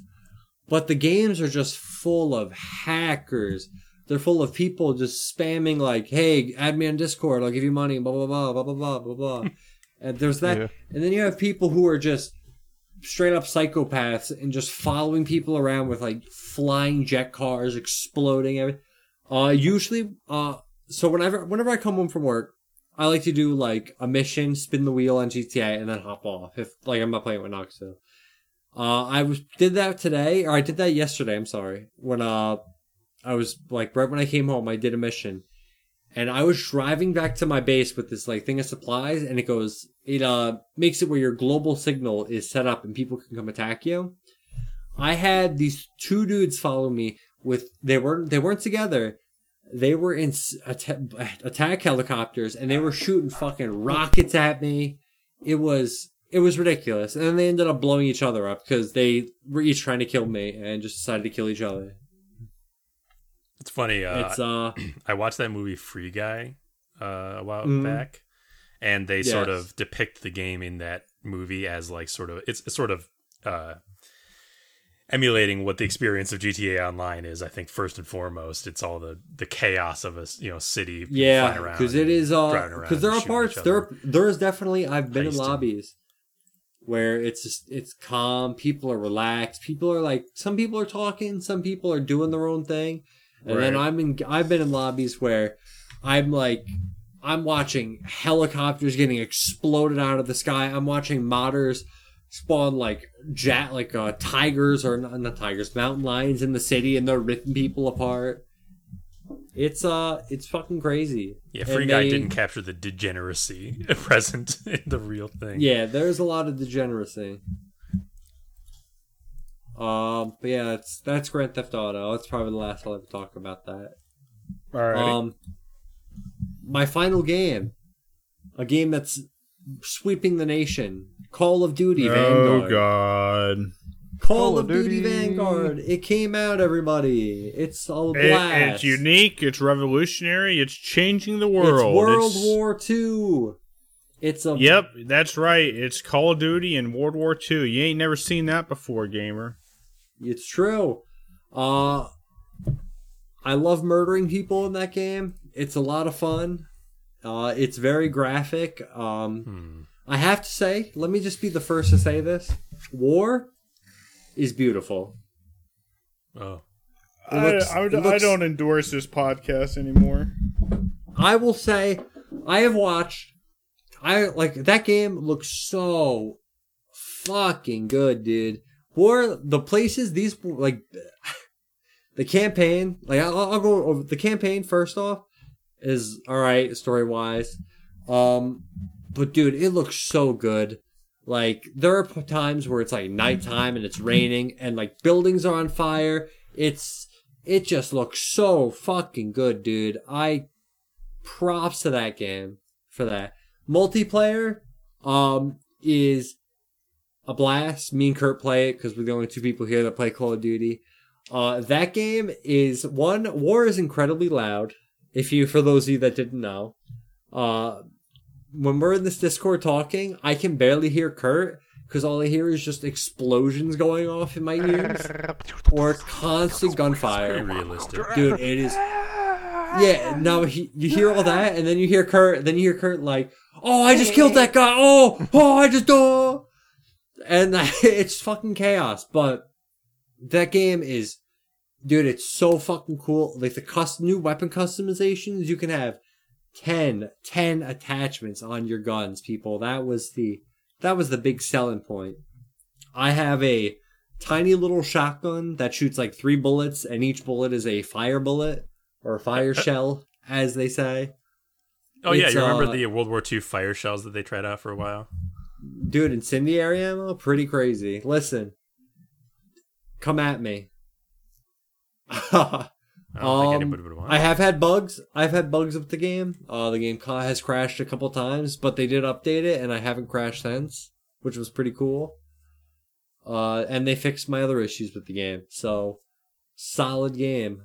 Also, there's a rumor that there's going to be Attack on Titan crossover, which is going to be fucking insane if that's true. Yeah, that would be pretty. I hope crazy. I hope they just put us in that desert map and they drop Titans in the sky. What? Dude, it's gonna be like Attack on Titan the final season when they start using the Titans in war. It's gotta be. Well, I saw that there was possible talk about there being a character with the maneuver gear, something like that. Yeah, there is a. I guess in the files there's Blade. Dude, who the fuck knows? Maybe it's Killstreak. I don't know. All I know is what is it going to be a realistic looking Eren Jaeger Reiner? Like an anime. No, realistic looking Reiner, dude. I'd buy that. The whole thing. I mean, whatever. Fortnite just got Naruto, so. Yeah, right. You've heard of Fortnite and Naruto, but have you heard of Captain America and Indiana Jones in Call of Duty? Dude, that could happen. Captain America. Oh my God, John, would you buy Call of Duty if Captain America was in it? No, I don't even like Captain America. There are rumors that those two characters are going to be in. No. I know what you're saying. Really? Well, that's fine. I didn't know that. That's funny. He's all right. Whatever, dude. He's like a guy with a shield. Like, grow up, bro. I like Captain America. I love Captain America. Yes. I mean, it's just, I don't know. Just do with a shield. Yeah, that's why I like him. He's just strong man with shield, and he throws it. Some men like simplicity, John. There's nothing wrong with that. Yeah, sorry, Guardian of the Galaxy. Let me go back to my cage. Yeah, wait. John didn't get chosen for the super soldier experiment. That's why he's so. That's why he's so salty. So poo poo on Greg. So poo poo and not poo poo on Greg. Poo poo on Captain America. Why do you listen to your classic gamer mix? Yeah, all right, Space Lord. I'm not going to get into this. We'll talk about why I hate Captain America later. All right. But Vanguard, yeah, fun game. Me and Kurt love murdering people. It's fun. That game's extremely brutal. I will have to say that. That game is extremely violent. I remember when I was a kid, when we were young boys, and we played Call of Duty 4, and you'd shoot a dude, and he'd fall to the ground. Like, oh, I'm dead, haha. In this game, I've shot people, and they've just exploded into mess. Just poof, dead. So, yeah. Kids, do not play that game. Too violent. Too dangerous. Too violent? If I'm not having nightmares, that's it. It's not worth it. Yeah, dude. Kurt, me and Kurt had war nightmares. Or war dreams. Not war nightmares, war dreams. That's all you got, Greg? That's mainly because we work retail jobs. Yeah, that's it. All right. Let's move on over then. I promise, and here it is. Flask. Hello. What do you got? What have you been in the last week or potentially 2? By the way, before I get into that, we should probably mention that Vito's just like gone now. Oh yeah, Vito had to died, everybody. Just in case everybody starts wondering, like, I haven't heard Vito in a while. Yeah, he quit. What are his thoughts on this matter? Yeah, I just assumed that nobody would wonder that. I guess that's mid true. A stream. He's no longer going to be in any more episodes. Very sad. It said something to me that I didn't like in the Inscryption review, and I just it was either John or him. Right. Yeah. You're welcome, everyone. And John is a treasure, so. Yeah. As for me, it's well past Halloween, but November, of course, carries the burdens of October's end for us ghouls. So I might still delight in some fright. And I have a lot to get through, so I'll try to set a good pace. Are you a ghoul? I'm a ghoul. What the? You didn't know? Yeah. I attend ghoul meetings. You guys knew this? I went to ghoul school. You cool with this? Yeah. Ghoul? They're cool with ghoul school, dude. Dude, I love ghoul school. Yeah. You should know that by now, John. I'm down with ghoul school. You've met Flask. You didn't notice? John, don't be a fool. If you attended ghoul school, you too would think it's cool. Anyway, I didn't. Yeah, well, we know. I saw Last Night in Soho, which is Edgar Wright's new film. Just came out at the end of October, and I think I'm losing faith in Wright. I mean, he's a stylish and talented director, to be sure. But after Baby Driver and now this, which, yeah, I can't just automatically regard him as as making great films. I don't think I liked this one very much, and it had potential to be good. There were good things about it. I didn't dislike it, but I didn't like it either. It just kind of fell into tropes, you know, and it was kind of obvious rather than clever. Like Edgar Wright kind of playing to himself. Yeah, he's definitely playing to his nostalgia, 100%. Right. And things he's interested in. Yeah. Although it wasn't written by him, but it was like story by was his credit, and then it was the screenplay was written by someone else. I see. But it was written like for him, I'm sure. And it had a bunch of things that like aren't plot holes, but make you go, really? And that's not a great sign. It's kind of disappointing. Yeah. What it did have was it had a lot of very cool shots, some cool visual trickery, has a good soundtrack, and beyond that, it has just like good sound overall. Because the man's got talent, to be sure, as a filmmaker, It's just a shame it didn't translate into another film gem from him. I understand what you're saying. Yeah. Yeah. So that's a little disappointing. Anyway, poo-poo on see. Edgar Wright. Moving on. Edgar Wright sucks now. That's definitely Edgar Wright sucks. Moving on. Next question. The other thing I saw, or another thing I saw that just came out was Eternals, the new MCU. Oh yeah, the first MCU to movie in a while to be to have mixed opinion. I feel right generally to have people... a rotten score on Rotten Tomatoes. Oh, okay. Does it? Is it rotten now? I feel like it wasn't when I looked at it. Score, yeah. It's so a complicated. Is this movie rotten? It's not rotten.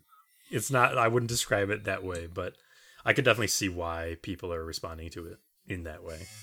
Do you feel like it's competent and just like missing its audience? Like has a specific audience? It is competent. Do you feel like it is kind of a confused movie. Yes, I see. I mean, so by the way, I read Jack Kirby's original run on Eternals from the 60s or the 70s, sorry, and Neil Gaiman's run from 2006, like right before watching the movie, because I knew nothing about the Eternals beforehand. Sure. This is a Jack Kirby creation, so it's, you know, his cosmic interests.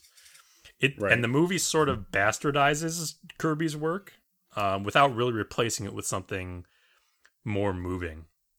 Like, he expected to modernize his stuff, but it doesn't really. It kind of just cherry picks elements and then changes them and then doesn't make a better product from those things. And I'm not saying the comics should be immutable for adaptation. You have to adapt. That's, you know, the key to it is modernizing things. But I feel like in this case, they did several aspects of the property kind of dirty, unnecessarily, characters and concepts. I did not overly dislike the movie. And it had, like, entertainment value, but it could have been much more. Sure. Like, I could describe the plot of the original Kirby run of the comics to you, and you'd be like, that sounds like a perfectly legitimate plot for a movie. And then they go and fuck with it. I mean, it's Chloe Zhao, who's mostly known for, like, indie darling, critically acclaimed, almost like, not, I don't know, I don't want to say mumblecore, because I don't think that would be the classification, but like very low-key sort of naturalistic movies. And the next project she helms after winning her fucking Academy Award is a Marvel movie with like a cosmic scale. And it's just such a weird, confused like maybe, product from that. Like maybe she wasn't quite the right pick. Maybe not. I mean, it's cool that they tried that kind of shit, but like, yeah, maybe not. In this case, that's a shame because as an outsider, mostly I watched MCU stuff here and there. Most recent movie I watched was Black Widow. Right. I feel like Eternals is supposed to be a big one, right? Because it's supposed to set up a new kind of dynamic to the MCU. I assume for critical reasons in this phase. It definitely is supposed to some extent, and it's supposed to set up like more. I know all movies do that, but I feel like disproportionately more. This was going to be a setup movie. Yeah, it's not setting up necessarily like the next big plot arc, but there definitely is plot being set up for the greater MCU for sure. That's kind of what I meant, like so like the metaverse a little bit. The meta, you know? Yeah, that's a good way to put it.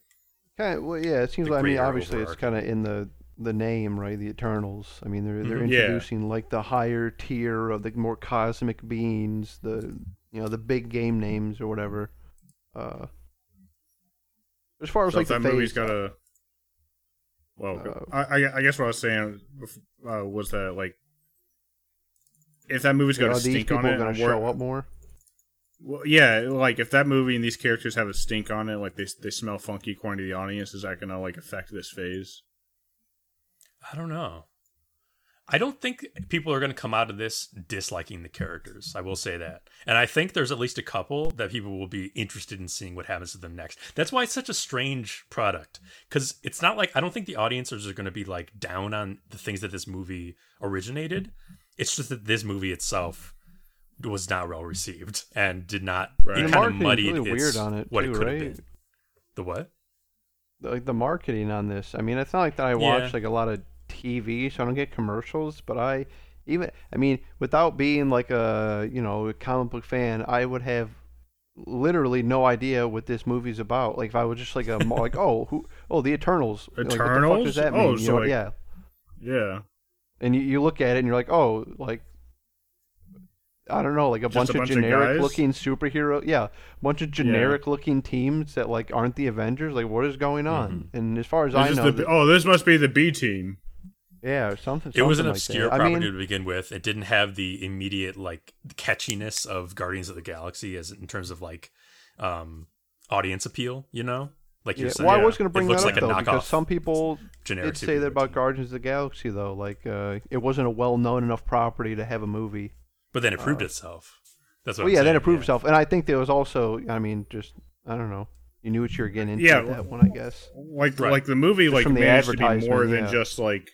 The movie managed to just be more than just like a literal retelling of stuff that happened in the comics or stuff using the comic characters, but it also had like a style to it. You know, people latched on a lot to the music and the composition of the movie, you know. I would say... Like, it was a good movie as well. Maybe even most out of the MCU movies, I would say that movie shaped a lot of the humor that you saw. Not that it didn't have humor before, sure.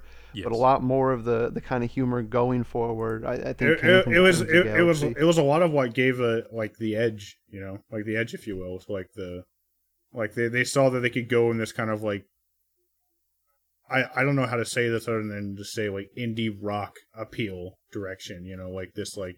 Slightly, seemingly off kilter, but still mainstream appeal, you know. Yeah. And it seemed like they were trying to do that again with the Eternals, take another gamble and like introduce something else. But what it could have been is what I think they were trying to go for, which is like basically Guardians of the Galaxy cosmic angle. With instead of humor, they're really going for like an epic storyline.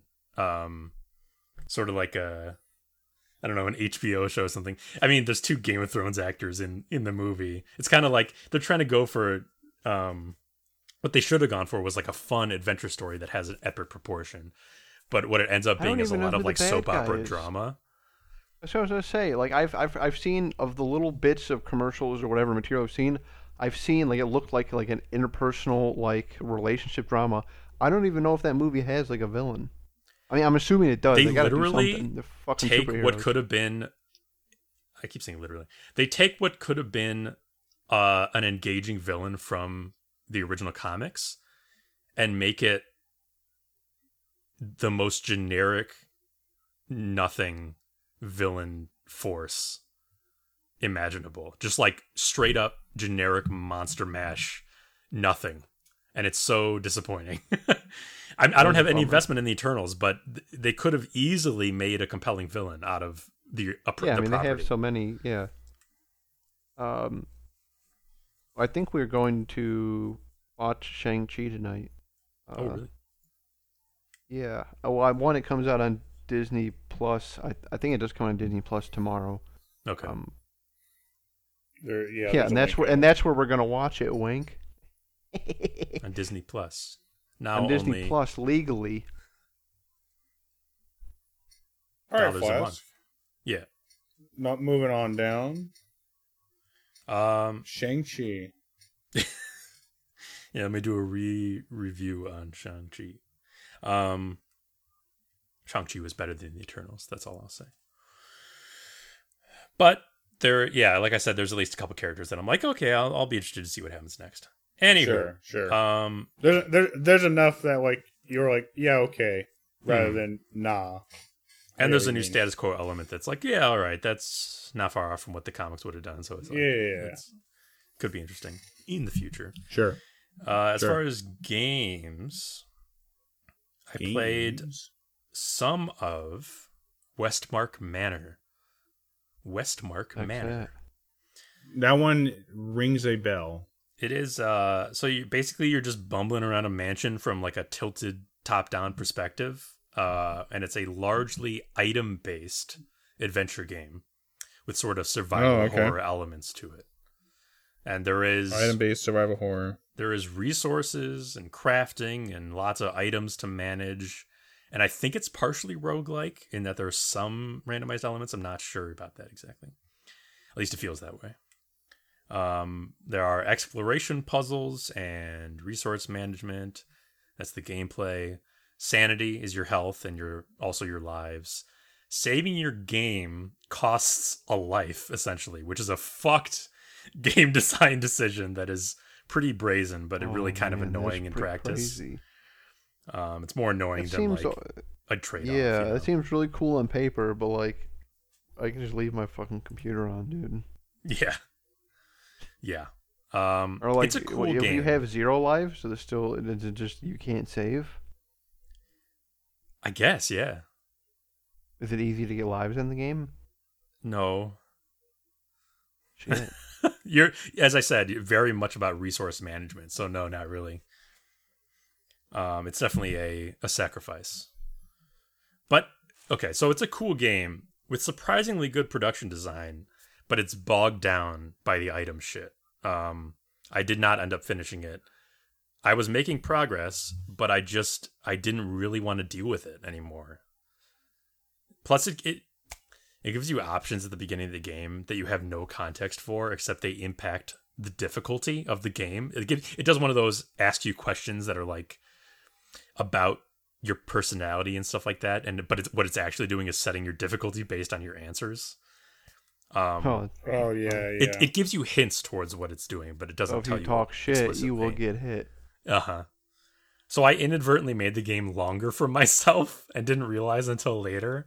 With my answers, I just added more time to my playthrough, which is not what I wanted.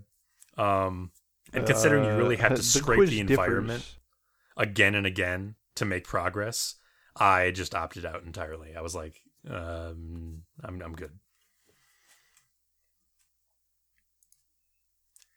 Westmark Manor. Still, yeah. Westmark Manor. Might appeal to some. Okay. As far as a game that I did actually finish, I played Arkham Horror Mother's Embrace. That is the name of the game. What a name. So it's based on the board game. You would think, wouldn't you, that it is based on the board game Arkham Horror, but it's actually more based on Mansions of Madness. And then even then, it's not really... Yeah. It doesn't really use the rules of those games at all, anyway. Is it a card game? No. I mean, what are you playing? It is basically a board game in video game form. Third person, you're controlling a party of characters. Almost like an RPG, sort of. It's like XCOM style, basically. Tactics combat. Turn-based tactics combat. Right. But it also has adventure game exploration, going around, clicking on things, collecting items. But yeah, combat's got stats and dice rolls and sanity checks, because of course, it's that type of game, that type of setting. It's also finally a game in which you can play a couple of aging scholars having knife fights with cultists in the corridors of Miskatonic University.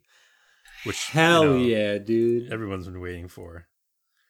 Finally, I get to stab some fuckers as a history professor. Finally. It's also fully voice acted, surprisingly, which is nice for this caliber of game, because it almost has the production value of a mobile game. That's what it feels like at times. But it makes the frustrating decision to assign constant narration duty to a woman doing a slow-paced, warbly old lady voice. So everything she narrates takes twice as long to come out. So you can skip lines, but it's just what are you talking about? But it's just funny that they made that decision, and the voice acting, aside from that, is just kind of not the greatest, hit or miss. People complain, but I don't think it's that bad. It's okay. It's just not very good. As for the game itself, I don't seem to dislike it as some of the reviewers online do. Like I said, it's exploration and then occasional turn-based combat. You often have to arbitrarily decide between, say, picking a lock or breaking it You just get like a few choices for that kind of thing. And if you choose wrong, it advances this mythos meter, as they call it, which debuffs your whole party when it fills up with some randomized debuff. And the meter also advances every round of combat. So you want to finish combat as quickly as possible, or else you'll get these debilitating effects building up. Yeah, this just does sound, I mean, different, but it sounds loosely like, yeah, like you said, Mansions of Madness. Mm-hmm. So the board game. This, I mean, that kind of thing can even have, like, the sanity side effects can even happen if you look at, like, the wrong document in the environment. You can just receive psychic damage from looking at the really wrong weird object. Paper. I don't like this journal entry. I'm going to go insane now. The letters are swirling. Whoa. So, yeah, you can. It culminates in, like, a bunch of debuffs happening. Because just exploring culminates in debuffs. So you're constantly running that risk, the risk-reward, just looking around, which is not the greatest for someone like me who likes to actually go around and look at things. Honestly, though, it's somewhat balanced. Makes sense in the context. It doesn't bother me, like, too much. I did finish the game. One thing I was bothered by was there was just a straight up huge bug where a member of my party was replaced by a character I'd never seen before, never met before. At the start of a mission halfway through the game, one of my party members was just replaced by a different character. And I looked online. I was so confused. Other people have definitely had the same, having encountered the same apparent bug. Very bizarre. But it especially sucked because the guy who was replaced was my best ranged attacker. What'd you say, John? Did it drive you to madness? Oh, yeah, yeah. But then the madness drove me to finish the game. Oh, okay, never mind. Otherwise, I wouldn't have finished the game if I wasn't mad by that point. Yeah, so a hard-boiled detective character who was my best range combatant got replaced by a dancer who was sort of good at magic. And there's magic in the game, by the way. That is Arkham Horror Mother's Embrace. Not as bad as people might say to me, but not great either. But I did finish it because of the aforementioned madness. And let's see. Anything else I wanted to talk about? No, I think that's it, actually, for me. Any questions? No, I'm just looking up that game right now, seeing if I dig it. Mm-hmm. It's also not a long game.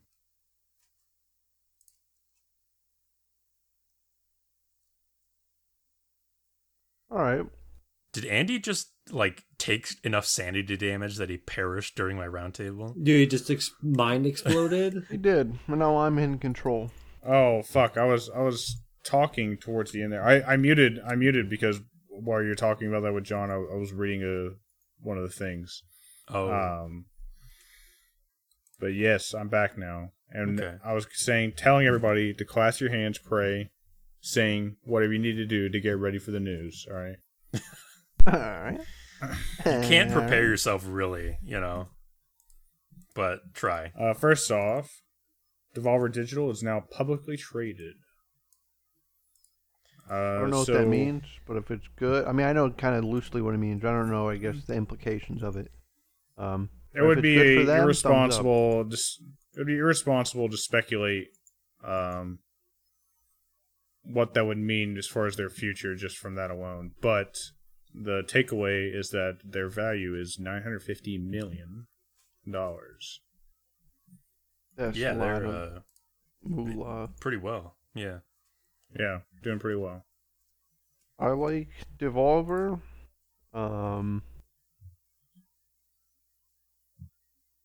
The fear is that they're now beholden to shareholders, you know? Right, yeah.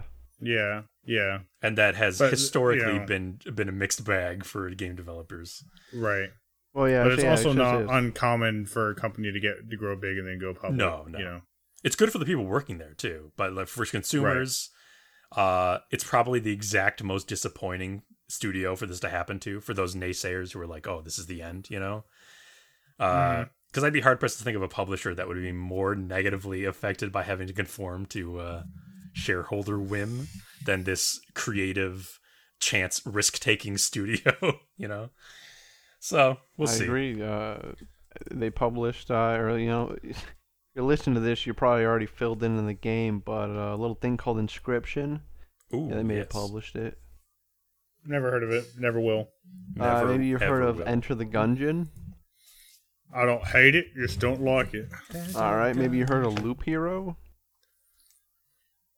Nope. It sounds like a thing you just made up right now. Right, why are you saying just things that you just wrote down and then made up? And then John, I think you should just carry on. Perhaps you've heard of the game Ape Out. Yeah, it sounds like your attitude right now. I know you heard of Weedcraft Inc. Oh, yeah, Weedcraft Inc. Ah, there you go. I got you. Finally. What we got next? Alright, so they got one game. Speaking of one game, there will be free DLC. There will be free DLC for Resident Evil Village. What's it going to be? This was posted on Twitter, and I don't think there's any details really about it. They said more details will follow. The development had just started due to popular demand. So that's cool. I guess that's cool. Call me cynical, but if it's free, and I'm sure I'll enjoy it. Yeah, probably. Well, the Not a Hero DLC for Resident Evil 7 was free, right? Which one was that? The Chris Redfield thing. I mean, it wasn't the greatest DLC. The other DLC was actually much better, but I only played the Punch Uncle one, and that one was fucking sick. It was. I love that one. That one costs money, I believe. Right. So maybe they'll do the same thing. Maybe they'll release paid DLC that's actually cool, and then a free DLC that's like, oh, you know, all right. Hey, we have at least one quest owner on this podcast, FYI. It me. You can now unlink your Facebook account from the Quest headset by contacting support. And Flask, I assume you've already done so. I have not, actually. Just because I have... I haven't used my VR headset since this announcement. Or not the announcement, but since this... Wait, update. So they're going back on you don't need a Facebook account for your headset? Well, so it's not like official yet, but you can get it unlinked at this point. Oh, thank fucking God. So it's not... Yeah. They make it difficult to do. They definitely don't want you to do that. Of course they do. It's probably... just waiting for more people to buy it, and then like, no, we're just kidding. You do got to do it. Got them. I was going to say more like that this is probably a necessity due to privacy laws, especially in the EU. But I'm just talking on my ass there and just guessing. It also might be just like some kind of anticipatory move before Meta. I don't know. I don't know if that possible. Factors into it at all. But I probably will ultimately do this. Not probably. I would like to ultimately do this. I just gotta do it. This is a big one, guys. I know you don't see me recently. I got into the Elden Ring network test on my Sony PlayStation 5, and I've been playing it pretty much nonstop. I tell you, yeah, it's pretty good. Oh, well, like Elden Ring, dang. No, on the real though, I've done nothing with this. There's a lot of footage of Elden Ring coming out. I've done nothing really with it except kind of like skim through like a video too, and I read like a little blog post. I did exactly the same. I don't know. Like I know I'm going to purchase it because I'm interested in the series, and I already understand. I already trust from what little I've seen that it's going to be a game I want to play.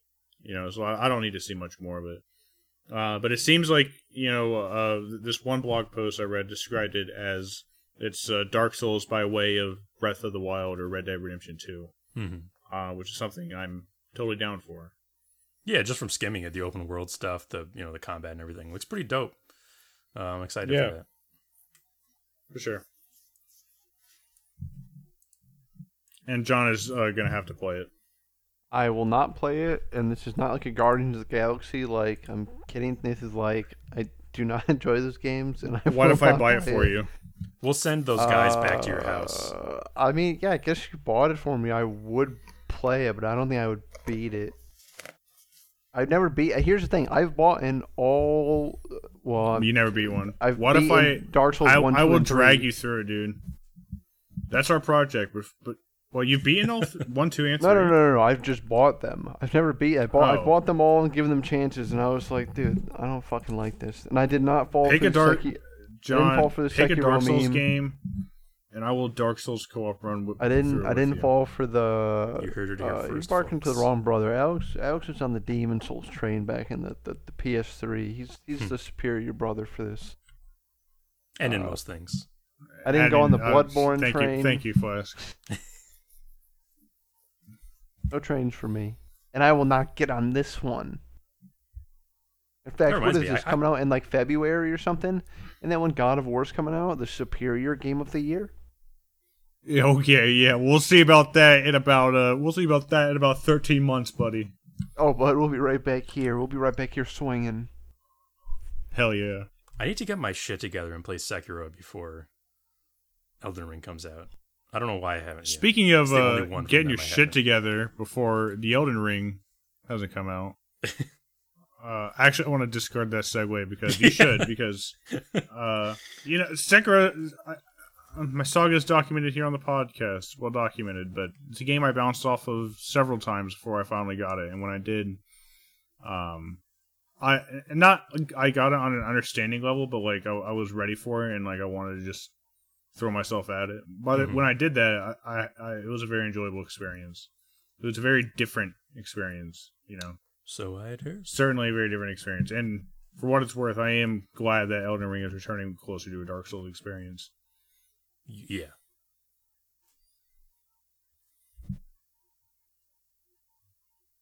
All right. Speaking of returns,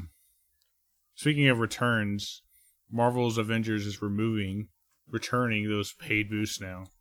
John, you ready? It's coming back. It's the resurgence. I don't think it's just a resurgence. I think it's just a fucking weird damage control, panic move, damage control. Who knows? This game sucks. Guardians of the Galaxy is what the Avengers should have been. They should have kept it fucking single player, and it would have been a sick game. Oh yeah.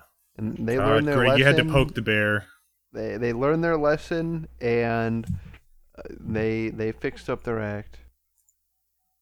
I'm very glad that this Guardians of the Galaxy is a single player only game. It's a different developer though. The publisher's the same, but the developer's different, right? So. Is it? I have actually no idea. Crystal Dynamics, I believe, developed. Oh yeah, Crystal Dynamics is the Avengers, and then Square Enix. No. Square Enix is the publisher, but then what's it called? Eidos Montreal made Guardians. Well, they're better developers. Sorry, other guys. Did you see that article where Square Enix was like, oh, I think Crystal Dynamics was the wrong choice of developer for Marvel's Avengers now that it's been a failure critically? Yeah, dude, 1,000%. I mean, it's over a year now. They're still doing crazy stuff like this, giving boosters, taken away. The Spider-Man, which get this, right? What this game came out... like in October or something last year. And the original roadmap was for Spider-Man to come out in March of 2021. He's coming out at the end of the month, I think. What were they thinking? They clearly were just completely... There's no way they thought they could have done that in that time. They were just lying to people out their ass and be like, we'll fix it later. And they really didn't. And you know, and this is still a Spider-Man... You know, so this is all backed up. There's only been 2 Hawkeyes and a Black Panther out of the game, and this Spider-Man is a PlayStation exclusive. So, if you're on the PlayStation if you're on the Xbox or PC, you probably gotta wait another 4, 5, 6 months for a character. That game's a mess. Dude, it's gonna get end of life soon. Like, I don't even think it'll ever go free to play. I think it's gonna get end of life. Yeah, no, I wouldn't be surprised. I mean, maybe a last-ditch effort, I could see it going free-to-play. Yeah, I mean, I don't know. I could see there being a future where there's less than 100 people left, and like Sony's just like, all right, we're just going to refund the game to those guys, and then we're out. So I hope you guys really liked that Super Mario Brothers movie that hasn't come out yet, because We are already getting news of a standalone spin-off film starring Seth Rogen's Donkey Kong. Which I also loved him in that movie that I haven't seen yet. Who's going to be Diddy? I don't think... Is he going to be... Is Diddy even in the movie? Chris Rock. Chris Rock. Kevin Hart? Dwayne The Rock Johnson? I think Dwayne Johnson is Diddy. That'd be cool. Or Paul Rudd. Paul Rudd is Diddy. There it is. Sexiest man alive can be Diddy Kong. I don't want to see this. So, I mean, wait. I'm sure we will watch it. John, we're going to see it together or something. But yes, we will be watching this. We will definitely be watching this film. This movie film. Bananas. I mean, I don't know. They're going to be made for children, and I'm sure for children they will be funny, and that's all I have to say about them. Hey, I just want to say to that that The Verge has reported that Microsoft PC Game Pass app is going to be getting a facelift. Among other things, the Windows folder install options will be... I guess I was a bit unclear how open they're going to do. I don't know if they're going to go full like Steam-like architecture or just let you install it to whatever folder you want. So I guess that's what that would mean. But it seemed like they were going to hopefully improve the app quite a bit. My stance is I'll see it when I'll believe when I see it because they've given such lackluster support to the PC side that like. I just gotta have the app in my hands before I'm like, okay, you got me. What it seemed to be indicating to me was that both the Microsoft Store and Game Pass apps will now have this new installation infrastructure that allows you to, first of all, install any folder, but then manipulate your files the normal way, however you wish, and that will also make it accessible for modding and stuff like that. I don't know how much is true, and as you said, how much will remain true in the final product, but in the change, but. We'll see. That is a cool move. It's a good step. It's a good step. It should have already been the way it is, but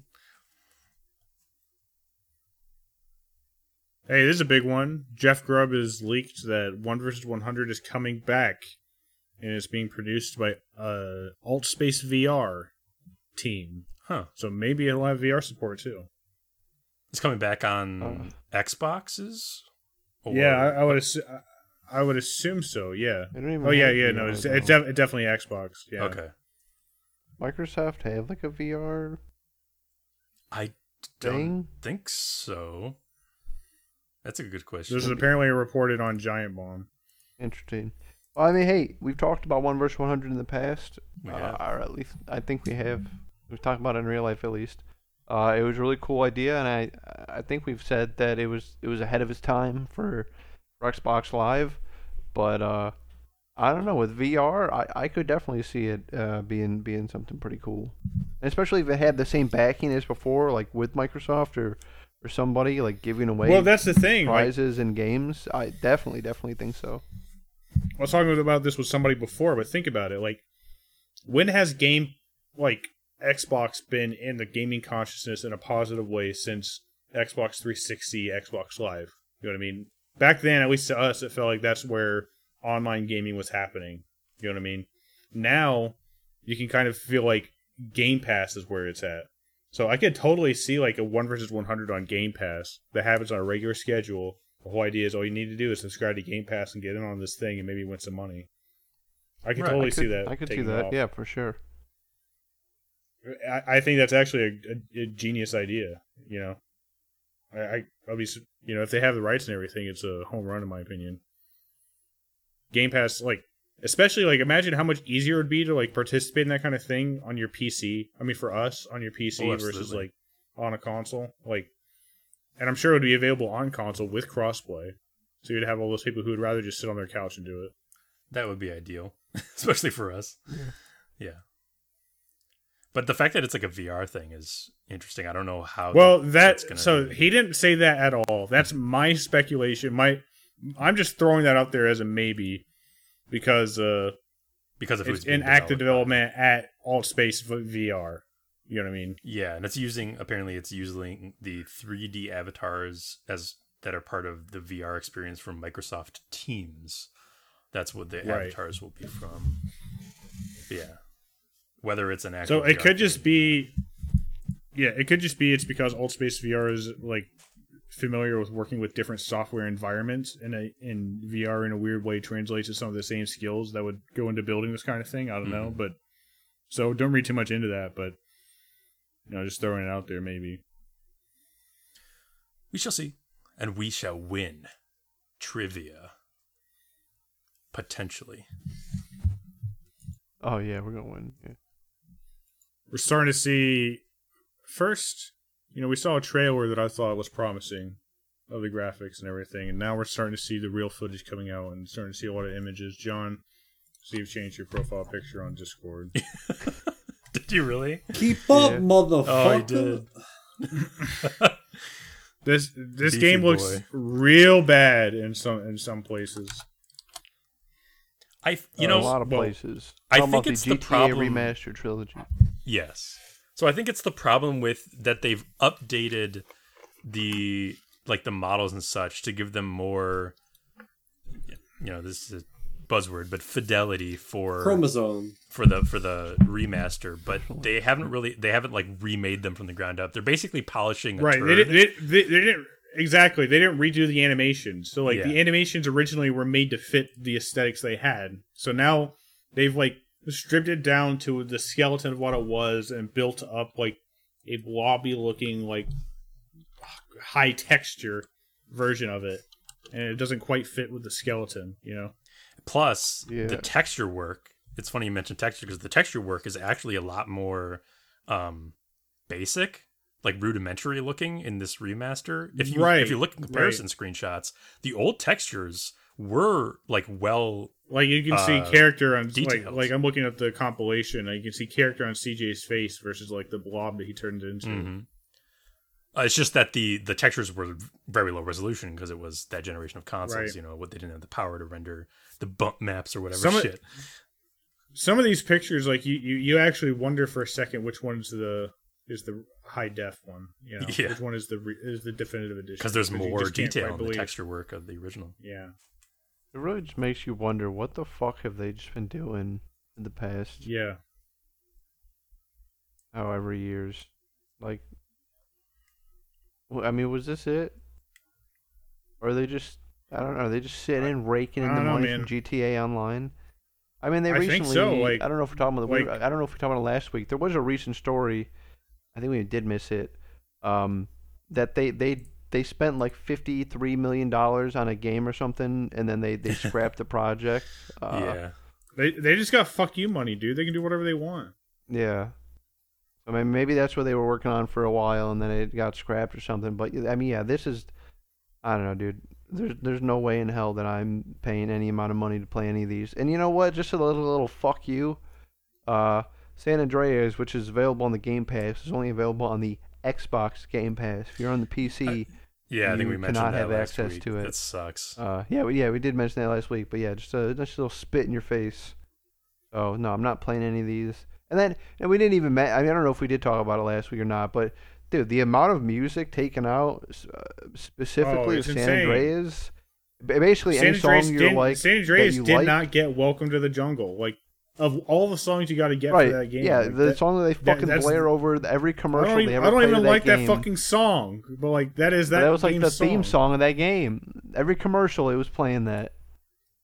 I hate music. And there's so many more than that. I mean, it's crazy. So, I'm not. No, there were seriously like 2 dozen songs on that list, and they were, you know, many of them iconic. Like there were songs from Eazy-E, NWA, you know, songs that like you absolutely associate with San Andreas taken out. It's funny. I mean, good. I don't think I mentioned this last week, but I was really big into GTA 3 for a time in my life. Like it was just like it blew my mind at the time, and I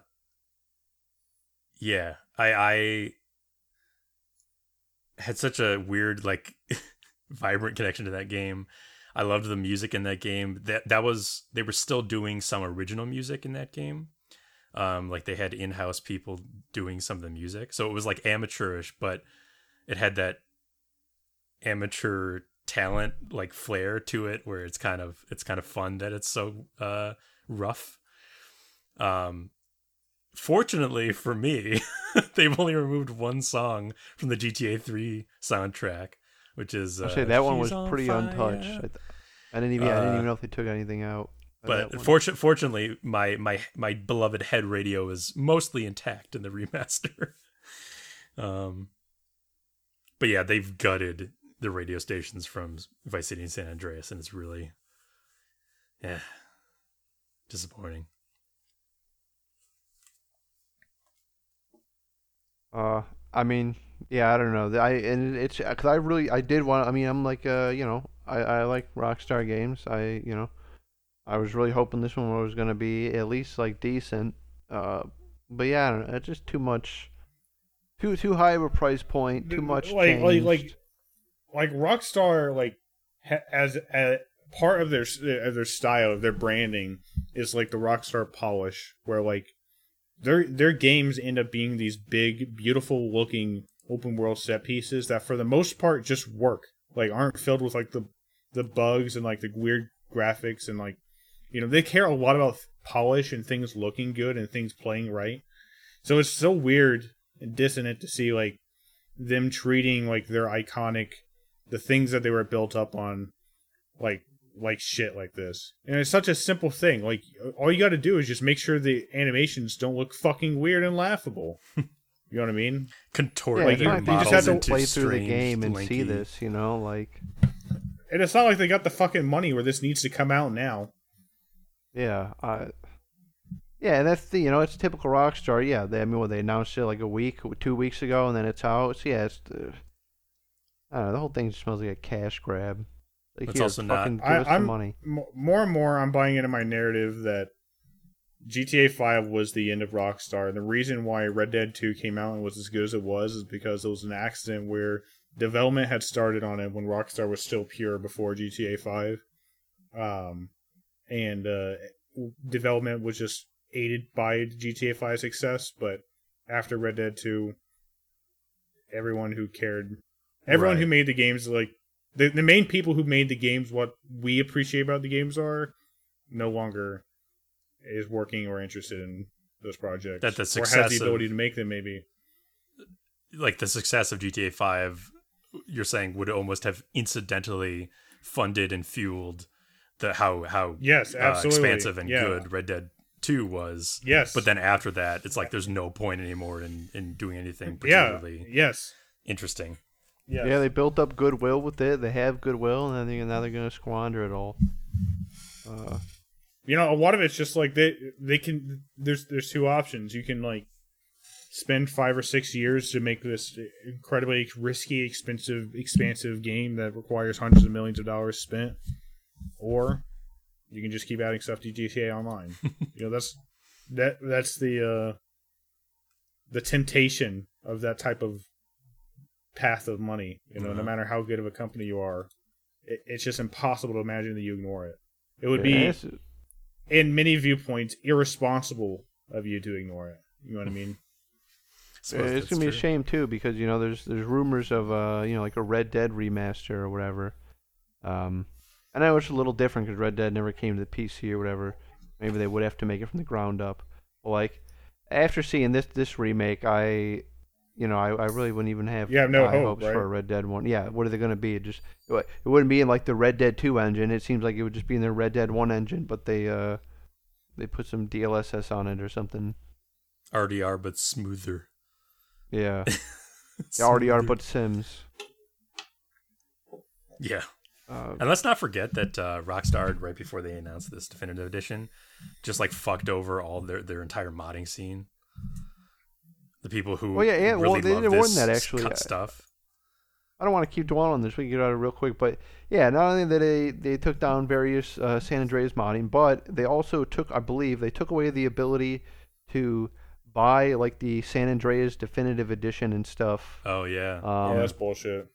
You know, and I believe the Vice City as well. So it's like this is what you have to buy if you want to play these now. So you can't even play like the wow. I'm sure if you owned them before, you could still play them, but I don't think you can buy them anymore. Rockstar. I hate that so much. Me too. Why though? Like those things exist. Like give them out for fucking free. Sorry, dog. You're not gonna sell them. Bad feeling all around. Well, speaking of good feelings for gamers, I guess. Give us a good feeling. We had a couple news stories came out. I think both of them in the same day or two, which is kind of a funny bookend. But PCX2, the most popular emulator for the PS2, has successfully reached quote menu status in all games at 1. Presumably, that means that they can, at least get to the main menu of every game. Yes. Which is actually a notable achievement in emulation. You know, I imagine without having a whole lot of knowledge about the scene, that like probably like almost, if not all of the PS2 games you care about have been perfectly playable for years. And then like probably like 80 to 85% of all PS2 games have been playable for years. But, you know, the last stretch is getting those weird games compatible with these emulators. Those games that like don't quite work with the hardware the way that all the other games do, or were written differently, you know. That's why I love these people who are passionate about it. Yeah, exactly. Right. It's a big goal to achieve for like game archivists, and the same way, Flask. It's not something I would ever like do myself, of course, but like it is something that like I admire, and I'm glad there are people who like are interested in that kind of thing to be for able digital to say, storage job reasons. Well done, you know, right? Preserved, right? You've done a successful job of creating a perfectly long-lasting piece of software that works how that software did on the console, mm-hmm. which is great. And the PS2 library was enormous, so good job on that. Right. You know? I think PCSX3 also came out with some similar news a while ago, like a little bit ago. So that like their library is, at least everything is postable, so to speak. And on the other end, with the PS5, seems that the hacking scene has just started as a hacking group, Fail Overflow, has managed to find decrypted PS5 firmware file keys or whatever. So it's a lot of jargon that essentially means that they've like made some initial steps into decrypting how to access the PS5 architecture, which means that, you know, They only have a few more steps to go before they're implementing homebrew software onto the PS5. Mm-hmm. So it's like the very first things you would need to do before you set up like an emulation thing, or like you start emulating the software. As our first child grows and graduates, a new child is born.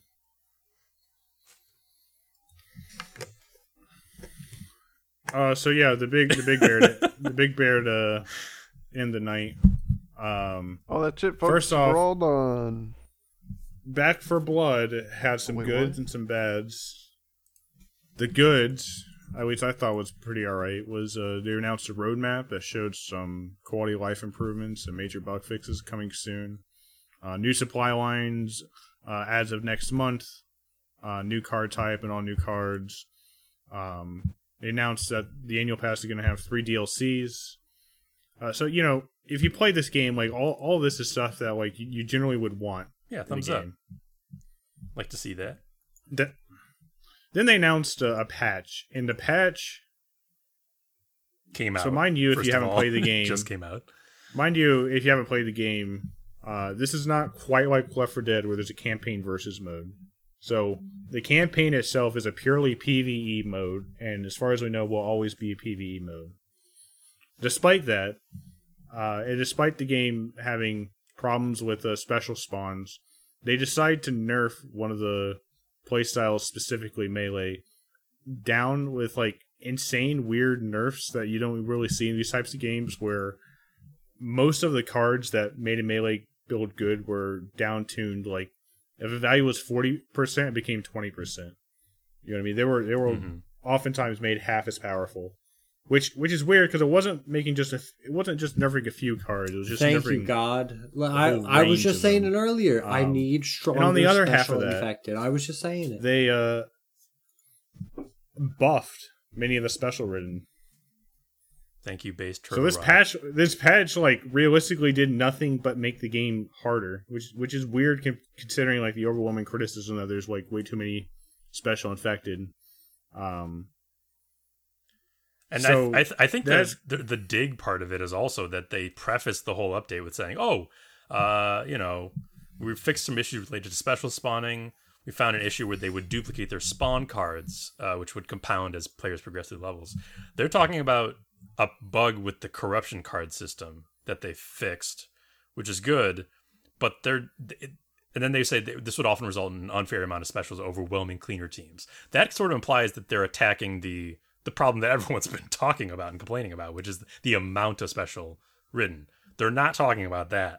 They're just talking about the compounding corruption card bug, which is sort of a behind the scenes thing that's happening, which results in a lot of the same special ridden.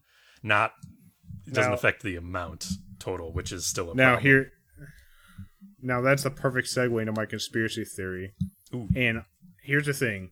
I think they are being perfectly honest, and they are not trying to deceive people, but there's a communication issue because we don't know the code. But on their end, the whole back end of the game is run by cards, including all the special spawns. I wouldn't even be surprised if there are cards that are drawn that we don't see, like just the code like draws AI cards director cards. Right, because the AI director is because think about it, like on the front end, there's a bunch of randomized elements or elements that seem randomized, like the corruption cards. So on the back end, there's probably also like a handful of randomized elements, and even if it may not call them cards, they function like cards. So the game probably has something like a very base rate of all these things, but each level, I think, has its own tuning and balance. It's balanced per level, where each level has like certain weights towards certain cards, both on the front and the back end. So a problem like adjusting special written spawns is really hard to solve because they've created far too many variables that go into answering that question.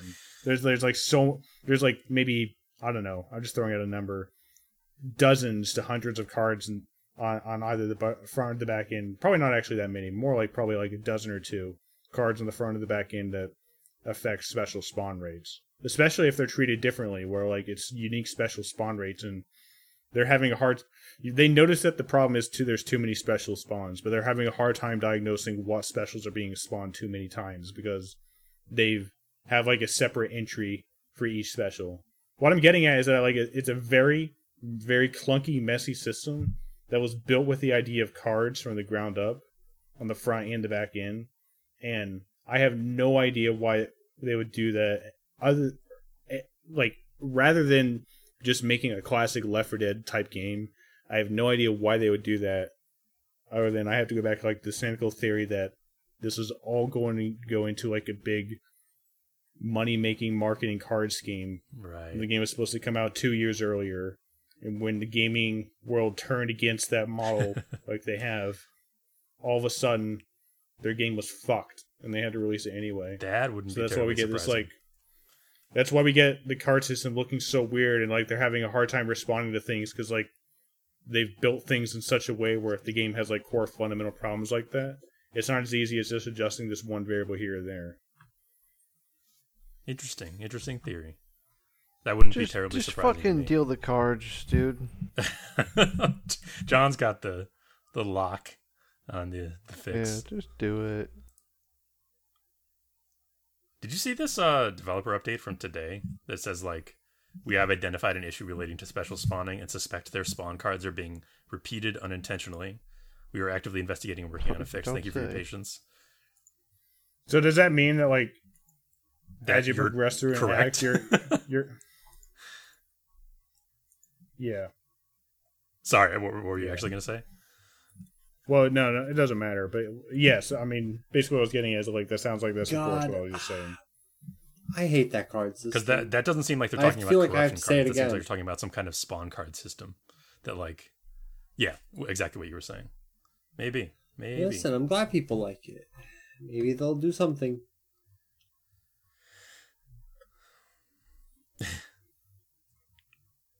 I like it. I think it has merit. And like, think about it, like, people don't.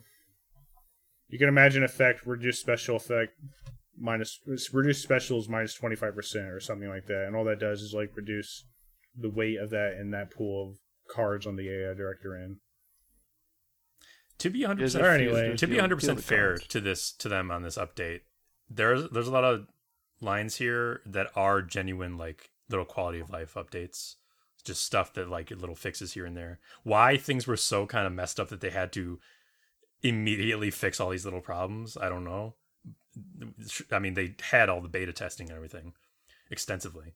But yeah, there's a lot of little quality of life stuff that does seem like improvements.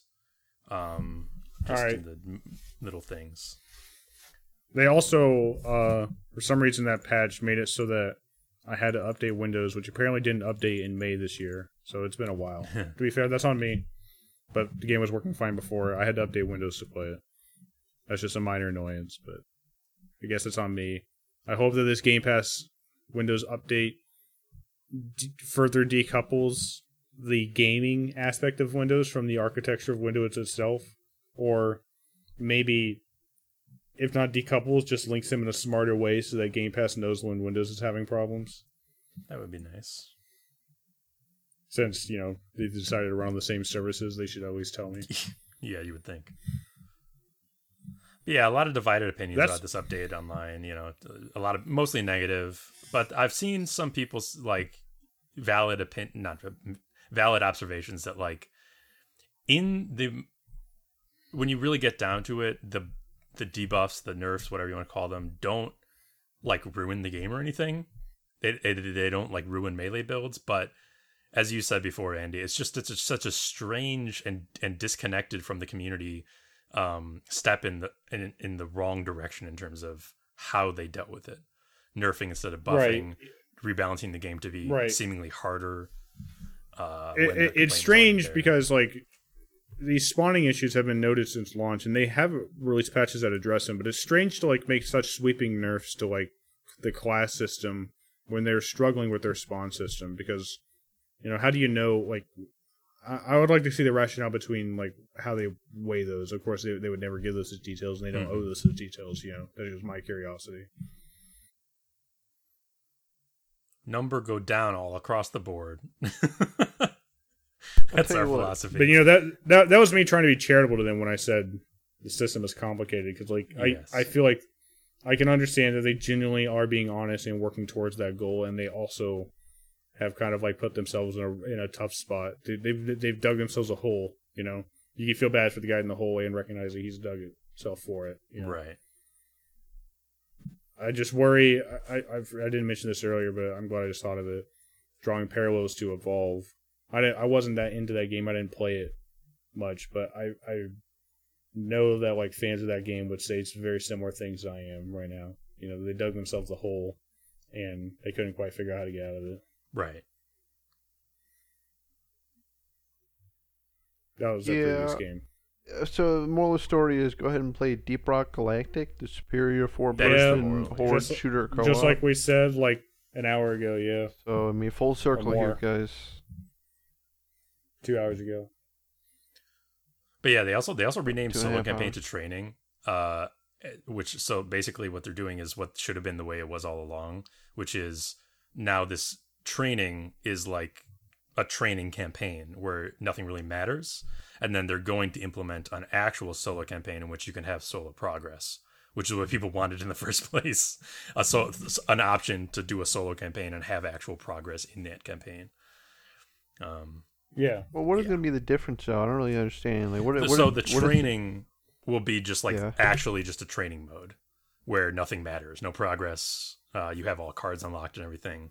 Solo campaign. So the original branding was that you had a story campaign, but the story campaign was just the training mode. Yeah, basically. Right, okay. The new branding will be you will have a training mode and then a way to play the game offline with cards. Yeah, offline campaign. That's a good way to put it. Gotcha. But with progress and everything. Anyway, sorry, I keep bringing up new stuff because I'm just there's a lot of stuff to talk about, but it's just like, yeah, we've touched on everything that I think we need to. Yep, I think not just Back for Blood, but that's our show. If you've enjoyed our discussion, please rate us on iTunes.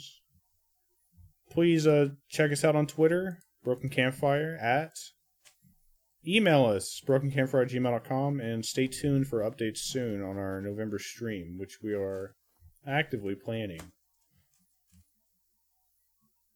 And the Twitter, right, Andy? The Twitter. I said the Twitter. He did. He did. He just said it weird. He said Broken Campfire. Oh, all right. All right. Yeah.